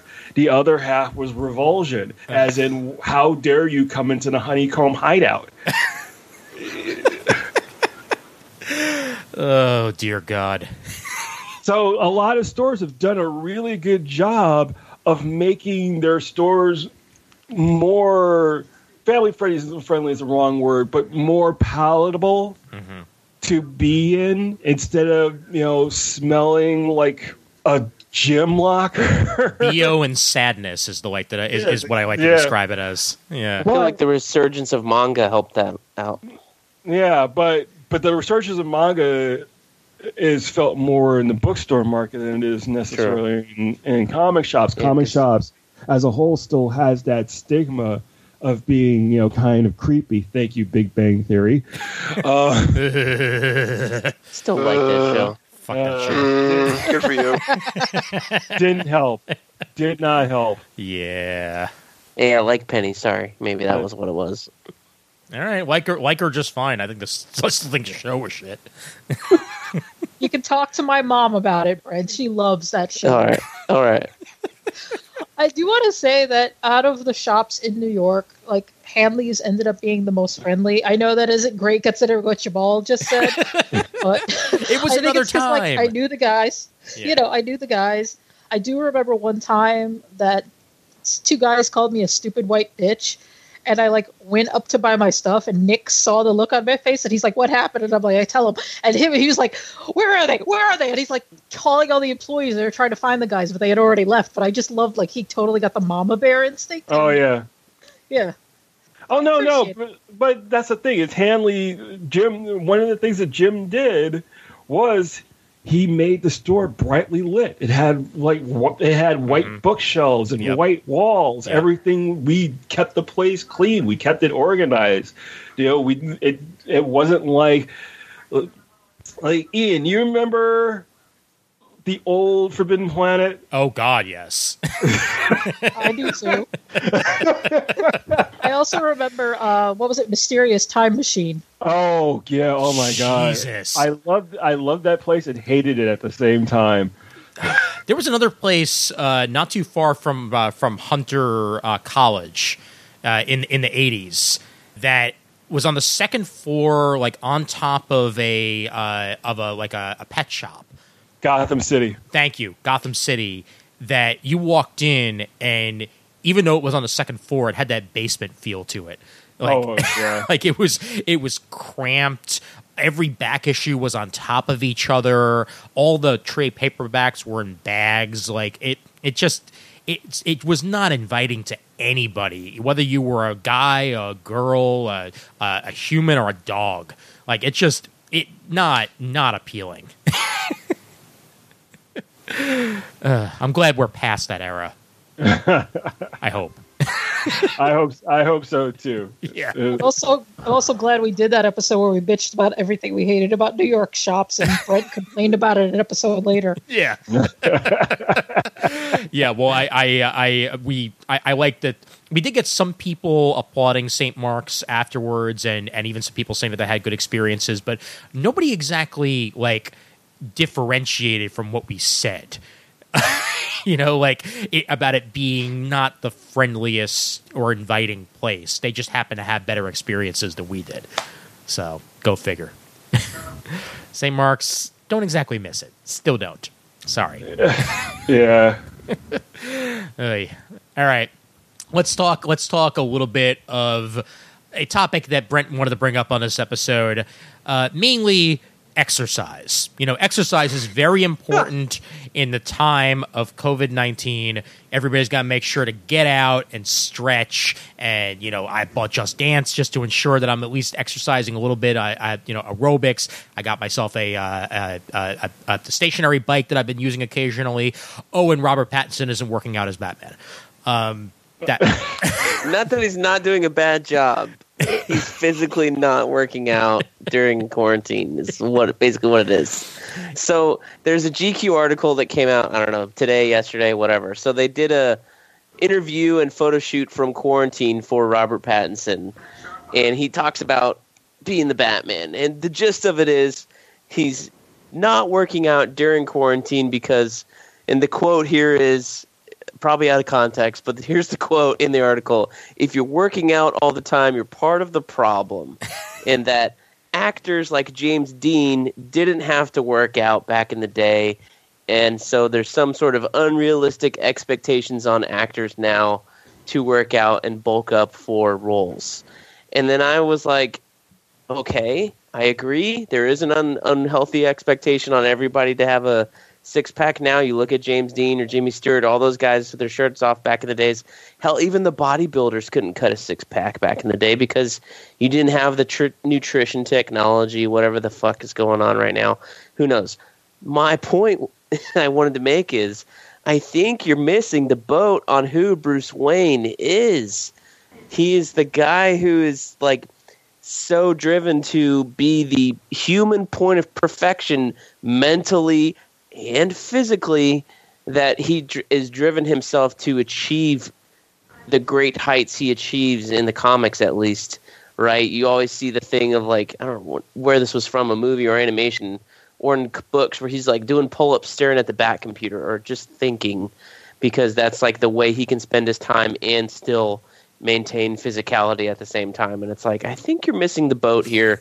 Well how you want to spend your time during quarantine is up to you but when you talk like that like I don't know. I'm just gonna piss off some fans. Now I, know he's wearing a bulky ass suit, so it won't matter. But when you see Bruce Wayne as a skinny little nugget, and then see Batman as a bulky guy, you're gonna know that it's padding the same way. Even though like you watch Shazam and you're like, that's a padded suit. You still looked at Zachary Levi during interviews, and that guy was still jacked. And I was like, at least you put it on, and even though they put more padding on you, like that's not your fault, bro. Well, okay. So first off, looking at the actual pictures from the GQ article, he doesn't exactly look like a skinny little nugget here. Like he, Okay, okay. So I'm going based off the Marvel attitude, I guess. Whereas like every guy that they get immediately gets like giant pecs, you know, um, Right. bigger than the supermodels have boobs and stuff, and it's like enormous. Like even Anthony Mackie has maintained his Falcon physique to like a ridiculous level where he just looks yeah, puffy all the time. Like I watched the the Apple TV movie The Banker, and it's buff Anthony Mackie in the 1940s, like chiseled and jacked in this 1940s suit, and it's like he fills it out so much, he just stands out next to everybody else.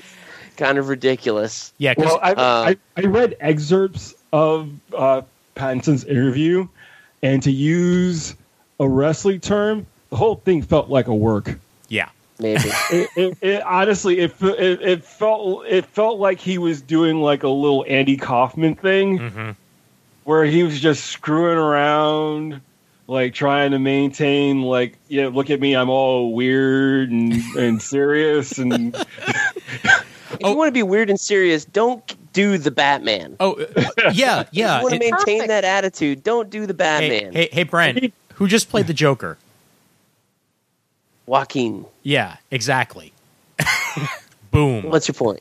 my my point is we just came off of one of the most eccentric actors in Hollywood who legitimately once tried to b- make everyone believe he had gone off the deep end and decided I to quit acting to become a rapper be you know the biggest villain in the Batman universe and Batman's cuckoo bananas himself we know this okay the man dresses up as a fucking bat okay, all right, wait, hold on, hold on. Batman's not crazy. All right. Okay. Jamal, please put me in my place. Batman is not crazy. Uh-huh. Okay, He's and I hate it. motivated to the point of extinction.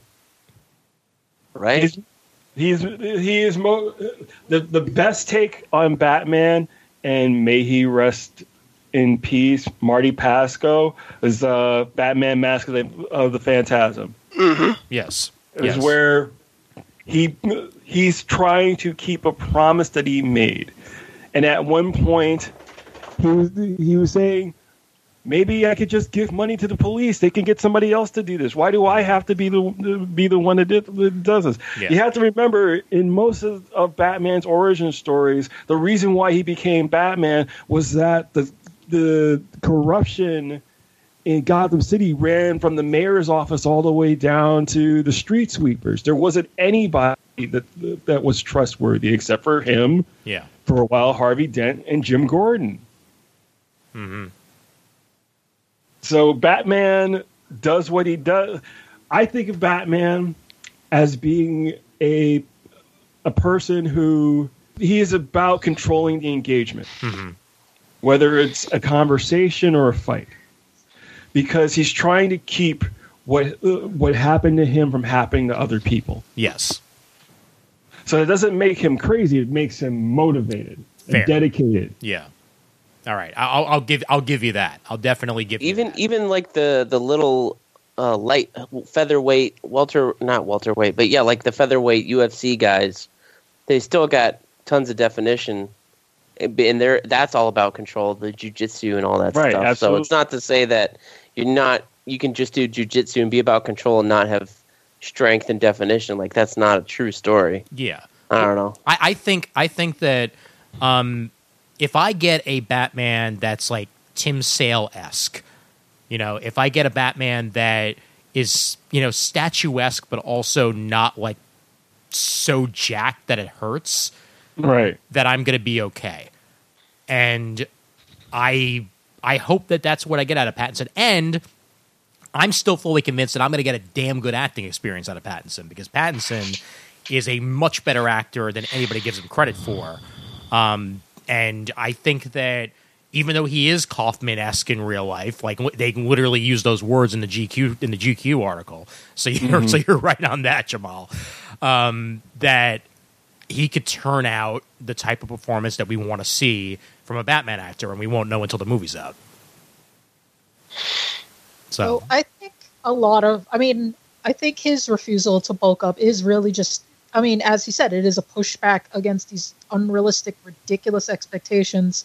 When Brent brought it up that he wanted to talk about this, I did actually like read a bunch of pieces. And one guy pointed out that he had like that gym obsession to look like movie characters. Mhm. And it was funny because all the women in his life were like, What are you doing? It doesn't look right. What's wrong with you? While all his male friends were like, Yo, man, you're an inspiration. and yeah like I see the Kumail picture and I'm like ugh Yeah. don't know. yeah, no, Oh, his no. head is wrong for that body. Yeah. Oh. but just to just to finish my thought here, like going from the more like female perspective, I would I go with Ian saying that I would like to see something more like Tim Sale because a lot of the heroes are more they're being male they're male aspirational figures rather than like the cheesecake for women because Yeah. yeah, I'll admit it. I like looking at Chris, Hem- Chris Hemsworth when he plays Thor. He takes his shirt off. It's kind of great, but at the same time, uh, I know there's a cover. There's a sorry. There's a meme where they talk about like Hugh Jackman and they had him on like Men's Health and he was Wolverine and he had his pecs out and his things. And then there was a women's magazine, also Hugh Jackman, and he was wearing like a sweater and he had like a mixing bowl in front of him. And they're like, come on, let's be honest. Which one do the women want to date on this one? And then, it was right. I preferred the Hugh Jackman in the sweater. Yeah. It was sexier to me. I, I still I still prefer Parks and Recreation Pratt to you know Jurassic World Pratt or or or Guardians of the Galaxy Pratt in physique, and and not like completely flubber uh, Pratt, which he was at times during like the like the second like the first and second seasons of Parks and Rec, but when he like lost a little bit, but he was still you know he's still a human. Um, I I highly appreciate that because I'm thinking to myself, when the hell does start does a guy like like him have time to work out on that ship? which is not a very big ship. You know, like the Guardians of the Galaxy should have a little bit of of of a pudge, in my opinion, because Star Lord ain't ain't going to the gym. Okay, that's that's the way I feel about it. Yeah, but he's got all that alien technology to suck out all the bad stuff that he eats. Oh my God, no. That's called a toilet, okay? Or or is eating so much weird alien food Uh-huh. that his body's working overtime to digest it, and then ends up getting him shredded Well, without any actual work. congratulations, Brent. You won the no prize, okay? It'll be mailed to you immediately. Never. I want that technology. That's what I want. Brandon, do you have any thoughts on this? Uh, yeah, a couple. Just a couple quick things. First off, you're going to get the shredded Pattinson, and I, I guarantee it. Unfortunately, Yeah. uh, because Well, after the backlash, now well, no, not even that. Because they're going to call A- him tomorrow. Well, in, well, first off, he's in quarantine. They're not. They're not shooting, so Right. they're not going to be shooting for a couple months. Yeah. And it and honestly, Hollywood now has has the formula where they can get an actor from flabby to shredded in less than three months. Yeah. So Yeah. it's not a big deal. Even if he's not working out, it's not that big of an issue for Pattinson. Mm-hmm. I Uh, guess you just have to do like one shirtless scene, and they can check it off the box, and then you eat whatever you want after that. That's what they did with Ben Affleck. Look, Exactly. here's, and here's here's the thing. They're gonna they're gonna cut his they're gonna cut his water uh, for like 24 to 40 hours before they shoot anyway. Mhm. So he'll look extra shredded because that's what you do, Yeah. and you'll get that you know that shirtless Batman scene.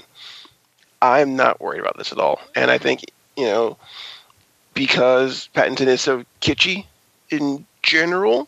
I think this was you know like we were saying it's, this really was a pushback against like the whole idea of you know you have to be this very um, austere, you know, very studious, well practiced actor to be Batman. You got to be intense all the time. You don't have to be intense all the time. You have to be an actor.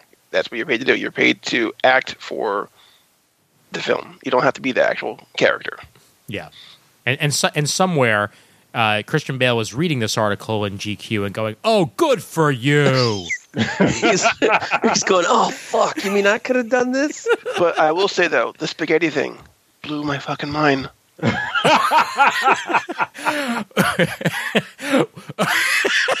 So, so should we should we take bets on New Mutants actually coming out in theaters ever, comboed with Ezra Miller still remaining the Flash in a There- movie that does is- come out? Brent, there is no New Mutants movie. yeah, it's That's all been. In a, it's They keep talking about it. Hey, There, it's, there it's is no- just it's just cut scenes from Dark Phoenix. Arya did something for one summer. I don't know. I there are the way that no it- war within the walls of Bossing say. First off, job well done. You get all the stars. Uh, and second off, uh, the way I put it on, uh, I think it was, I think it might have been when uh, when Mario Muscar posted it on Facebook. I'm like, man, these these new mutants have, have been in a can so long, they're old mutants already. Like, just just just just let it go. Release it to frickin' Disney Plus. Get it over with. It's just a fe- it's just a fever dream from a bunch of Fox executives sitting around smoking meth. God, all Sienkiewicz somewhere is. is dying. God, it's like uh, it's like you know. Remember uh, tennis balls used, used to come in canisters that Yeah. were vacuum sealed. Yep. That's this fucking movie right here. just pop it and just there you go. Let it, let it be free. Schrodinger's mutants. They exist and they don't exist. I think it's actually stuck in a pneumatic tube somewhere. Like like they like they they they finished the print and they put it in one of those mail mail tubes and it's just stuck in the, in the middle of one because no one knows how to frickin' open those things anymore. Some giant Rube Goldberg device here. Dun dun dun dun dun dun dun dun. dun. It's stuck somewhere over there. exactly. Yeah. this is like the eighth release date or something. It's had. I don't know. Aug- August ridiculous. now. It's it, it's insane, and uh, I, ugh, man, I I cannot wait to go back to a movie theater. But I'm in the same boat as as you, Jamal. I think it's going to be quite some time for me. I think. Oh yeah, I'm not going anywhere near.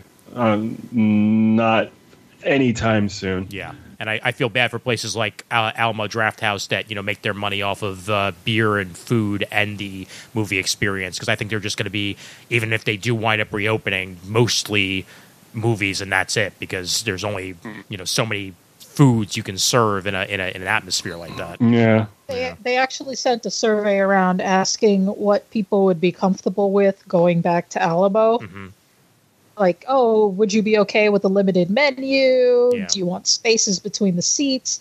I mostly just responded. I was like, as long as there isn't like a huge fucking crowd in the bar, like Yeah. just kick people out. I think I'll be okay with it. Yeah, yeah. If they, if they do spacing between people and they actually, you know, do every other row and stuff like that, then it may be worth it in the end. But it's gonna be a it's gonna be a real learning curve. And but hey, I'm still hoping that the rumor going around that Amazon is buying AMC theaters is actually true, because that's gonna be really interesting.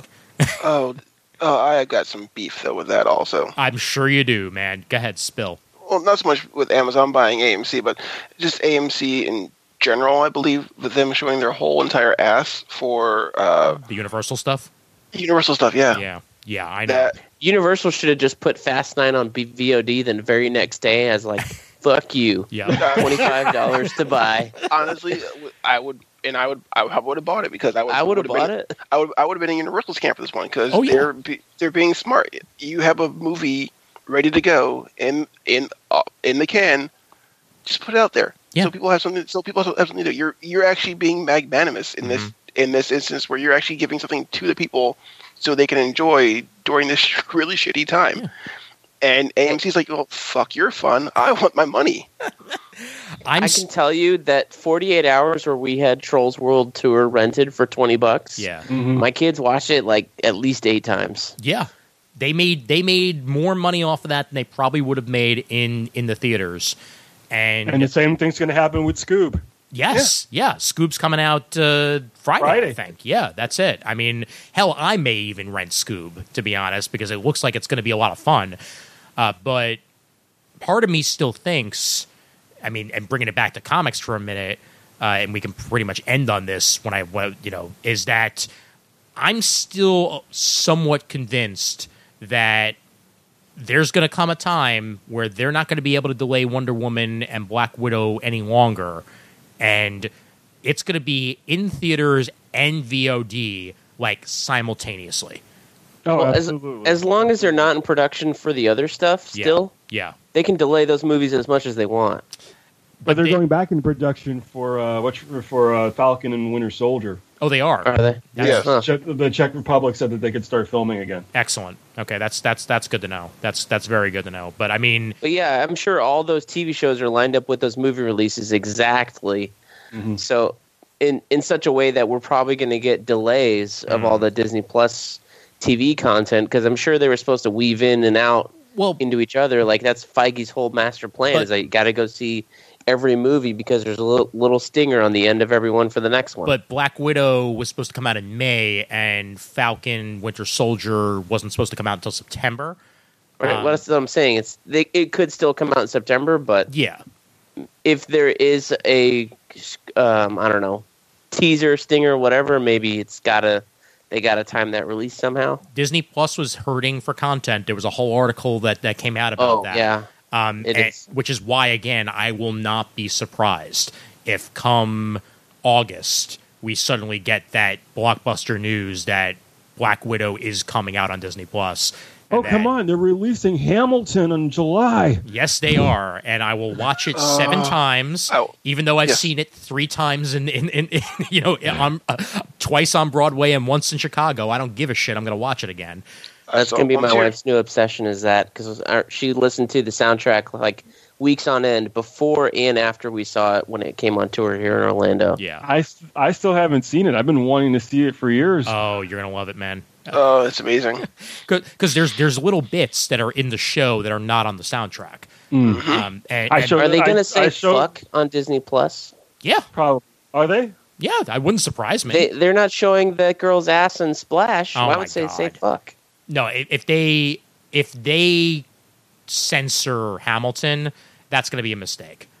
I don't think there. Wait, where is the word "fuck" even in Hamilton? There's just "fuck" and a Oh, lot yeah, of that's stuff tr- like that. Yeah, that's that's fair. Yeah, there's there's not a lot of I there's think not a, there, I don't know. I read somewhere that there's fucks. I've only seen it once. I haven't listened to the soundtrack, so if there are me. then there then there's PG thirteen amounts of fucks. Like they they there might be you know one or two. and that's about it. Mm. Yeah, see, the one. know. All right, guys. I think I think that's basically about it. I mean, anybody anybody else got anything else they want to bring up real quick before we wrap up? No, Well- I'm good. All right, cool. Uh, I just found a breakdown of all the swearing in Hamilton. oh shit. Jeez. There is there is fuck and motherfucking, but also fuck and who the fuck. and Also a lot of damn, damn, goddamn, All right. shit and whore. So, not, so I wasn't concerned about the other ones. It's the F one that Disney Where's, seems real yeah, where's concerned the with. where's the f bomb at? I don't know. I'm just well, well, I mean, there. I mean, there's there's a, there's one. Uh, well, there's sit down, John. You fat mother. That mother it cuts out right. Uh, I think in the show it doesn't actually cut down. It doesn't cut out. Mine did. Really? Huh. Yeah. Okay. All right. oh, I now I, I remember where fuck was. Where? It's from the Yorktown. Uh, Hercules Oh, Mulligan. That's right. Yeah. yeah. Okay. All right. All right. Well, whatever. We'll see. Spoilers, what. Jamal. We're telling you where the fucks are. All right. It's good for Katie. Exactly. uh, Jamal, uh, tell everyone where they can find your wares. Um, you can find me everywhere. Just look up Jamal Igle, I G L E, on the interwebs. I am on Twitter. I am on Facebook. I have a couple of pages coming out in Teen Titans Go to Camp. Oh wow! a three-page sequence. Delightful.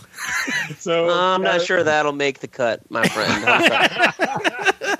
So Three got- pages. Three pages. So I got, uh, so I've got that. Uh, like I said, I just finished White. That'll be coming out later this year at some point, and I'm starting on the uh, the Wrong Earth season two this week, actually. So that'll probably be coming out.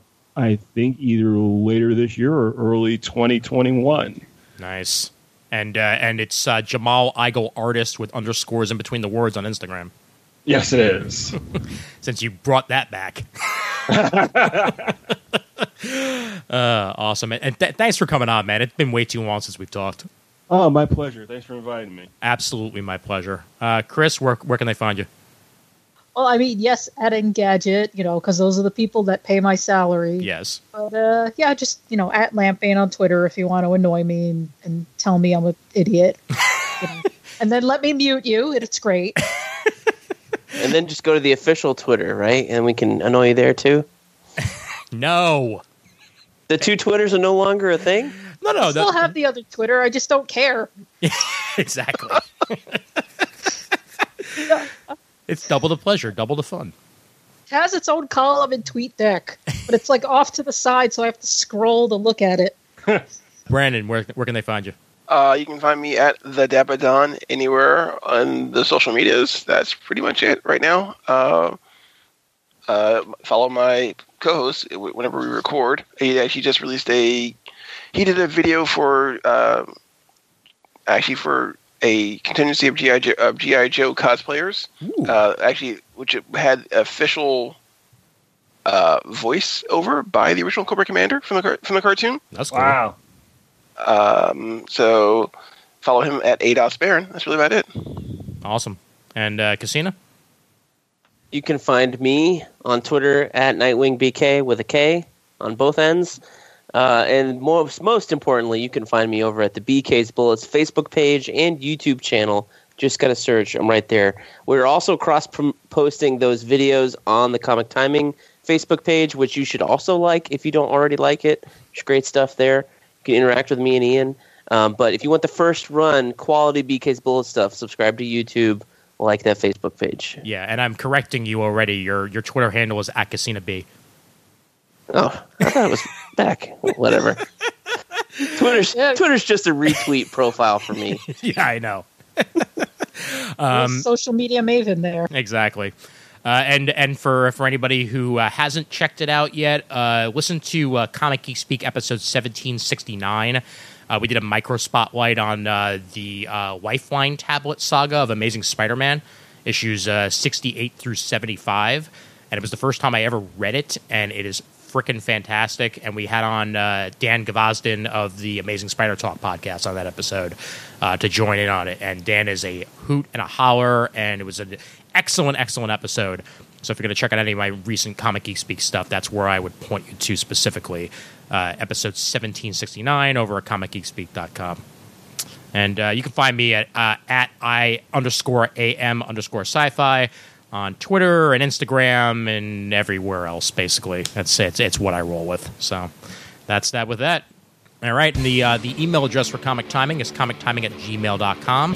Uh, Facebook.com slash comic timing, uh, once again, for any future comic book conversation or otherwise uh, from these hosts. Uh, I'll also direct you over to the Comic Geek Speak uh, supergroup, as a lot of the people here uh, post in that as well.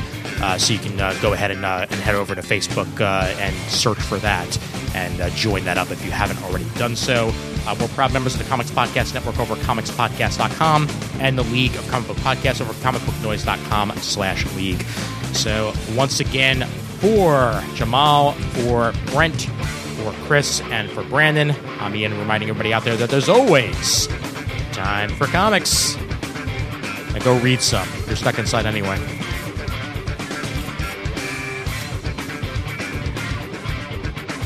You there? Did I lose you? Deep in thought. Dang it. I was so close. There goes your expert opinion. No! Come back out of the light, Jamal. don't go too far. Okay, You back? I think I'm back. All right, there we go. Every so often, every couple of hours, it it goes it re like the screen shut down and everything. You know, all the windows closed, and I gotta like reopen it. It's a security thing. Delightful. So, It's a feature, not a bug. yeah. Please understand. Okay. Nice. All right. and that is that. Whew. Good job, gentlemen. Uh, That was awesome. I have one question for Jamal. yes. Do, what's do? I have to read the Dragonfly Dragonfly Man miniseries to understand Wrong Earth Volume 2? I, you know what? I don't know yet. I just want to do the comic geek voice. Um, uh, uh, um, is is there a reason why in issue three his left leg was colored forest green, but in every other issue it is colored lime green? Hey, I will have you know, I was I was letting Jamal know about comiXology errors in the early days. Oh of Wrong Earth 1 or 2. Some weird shit going on.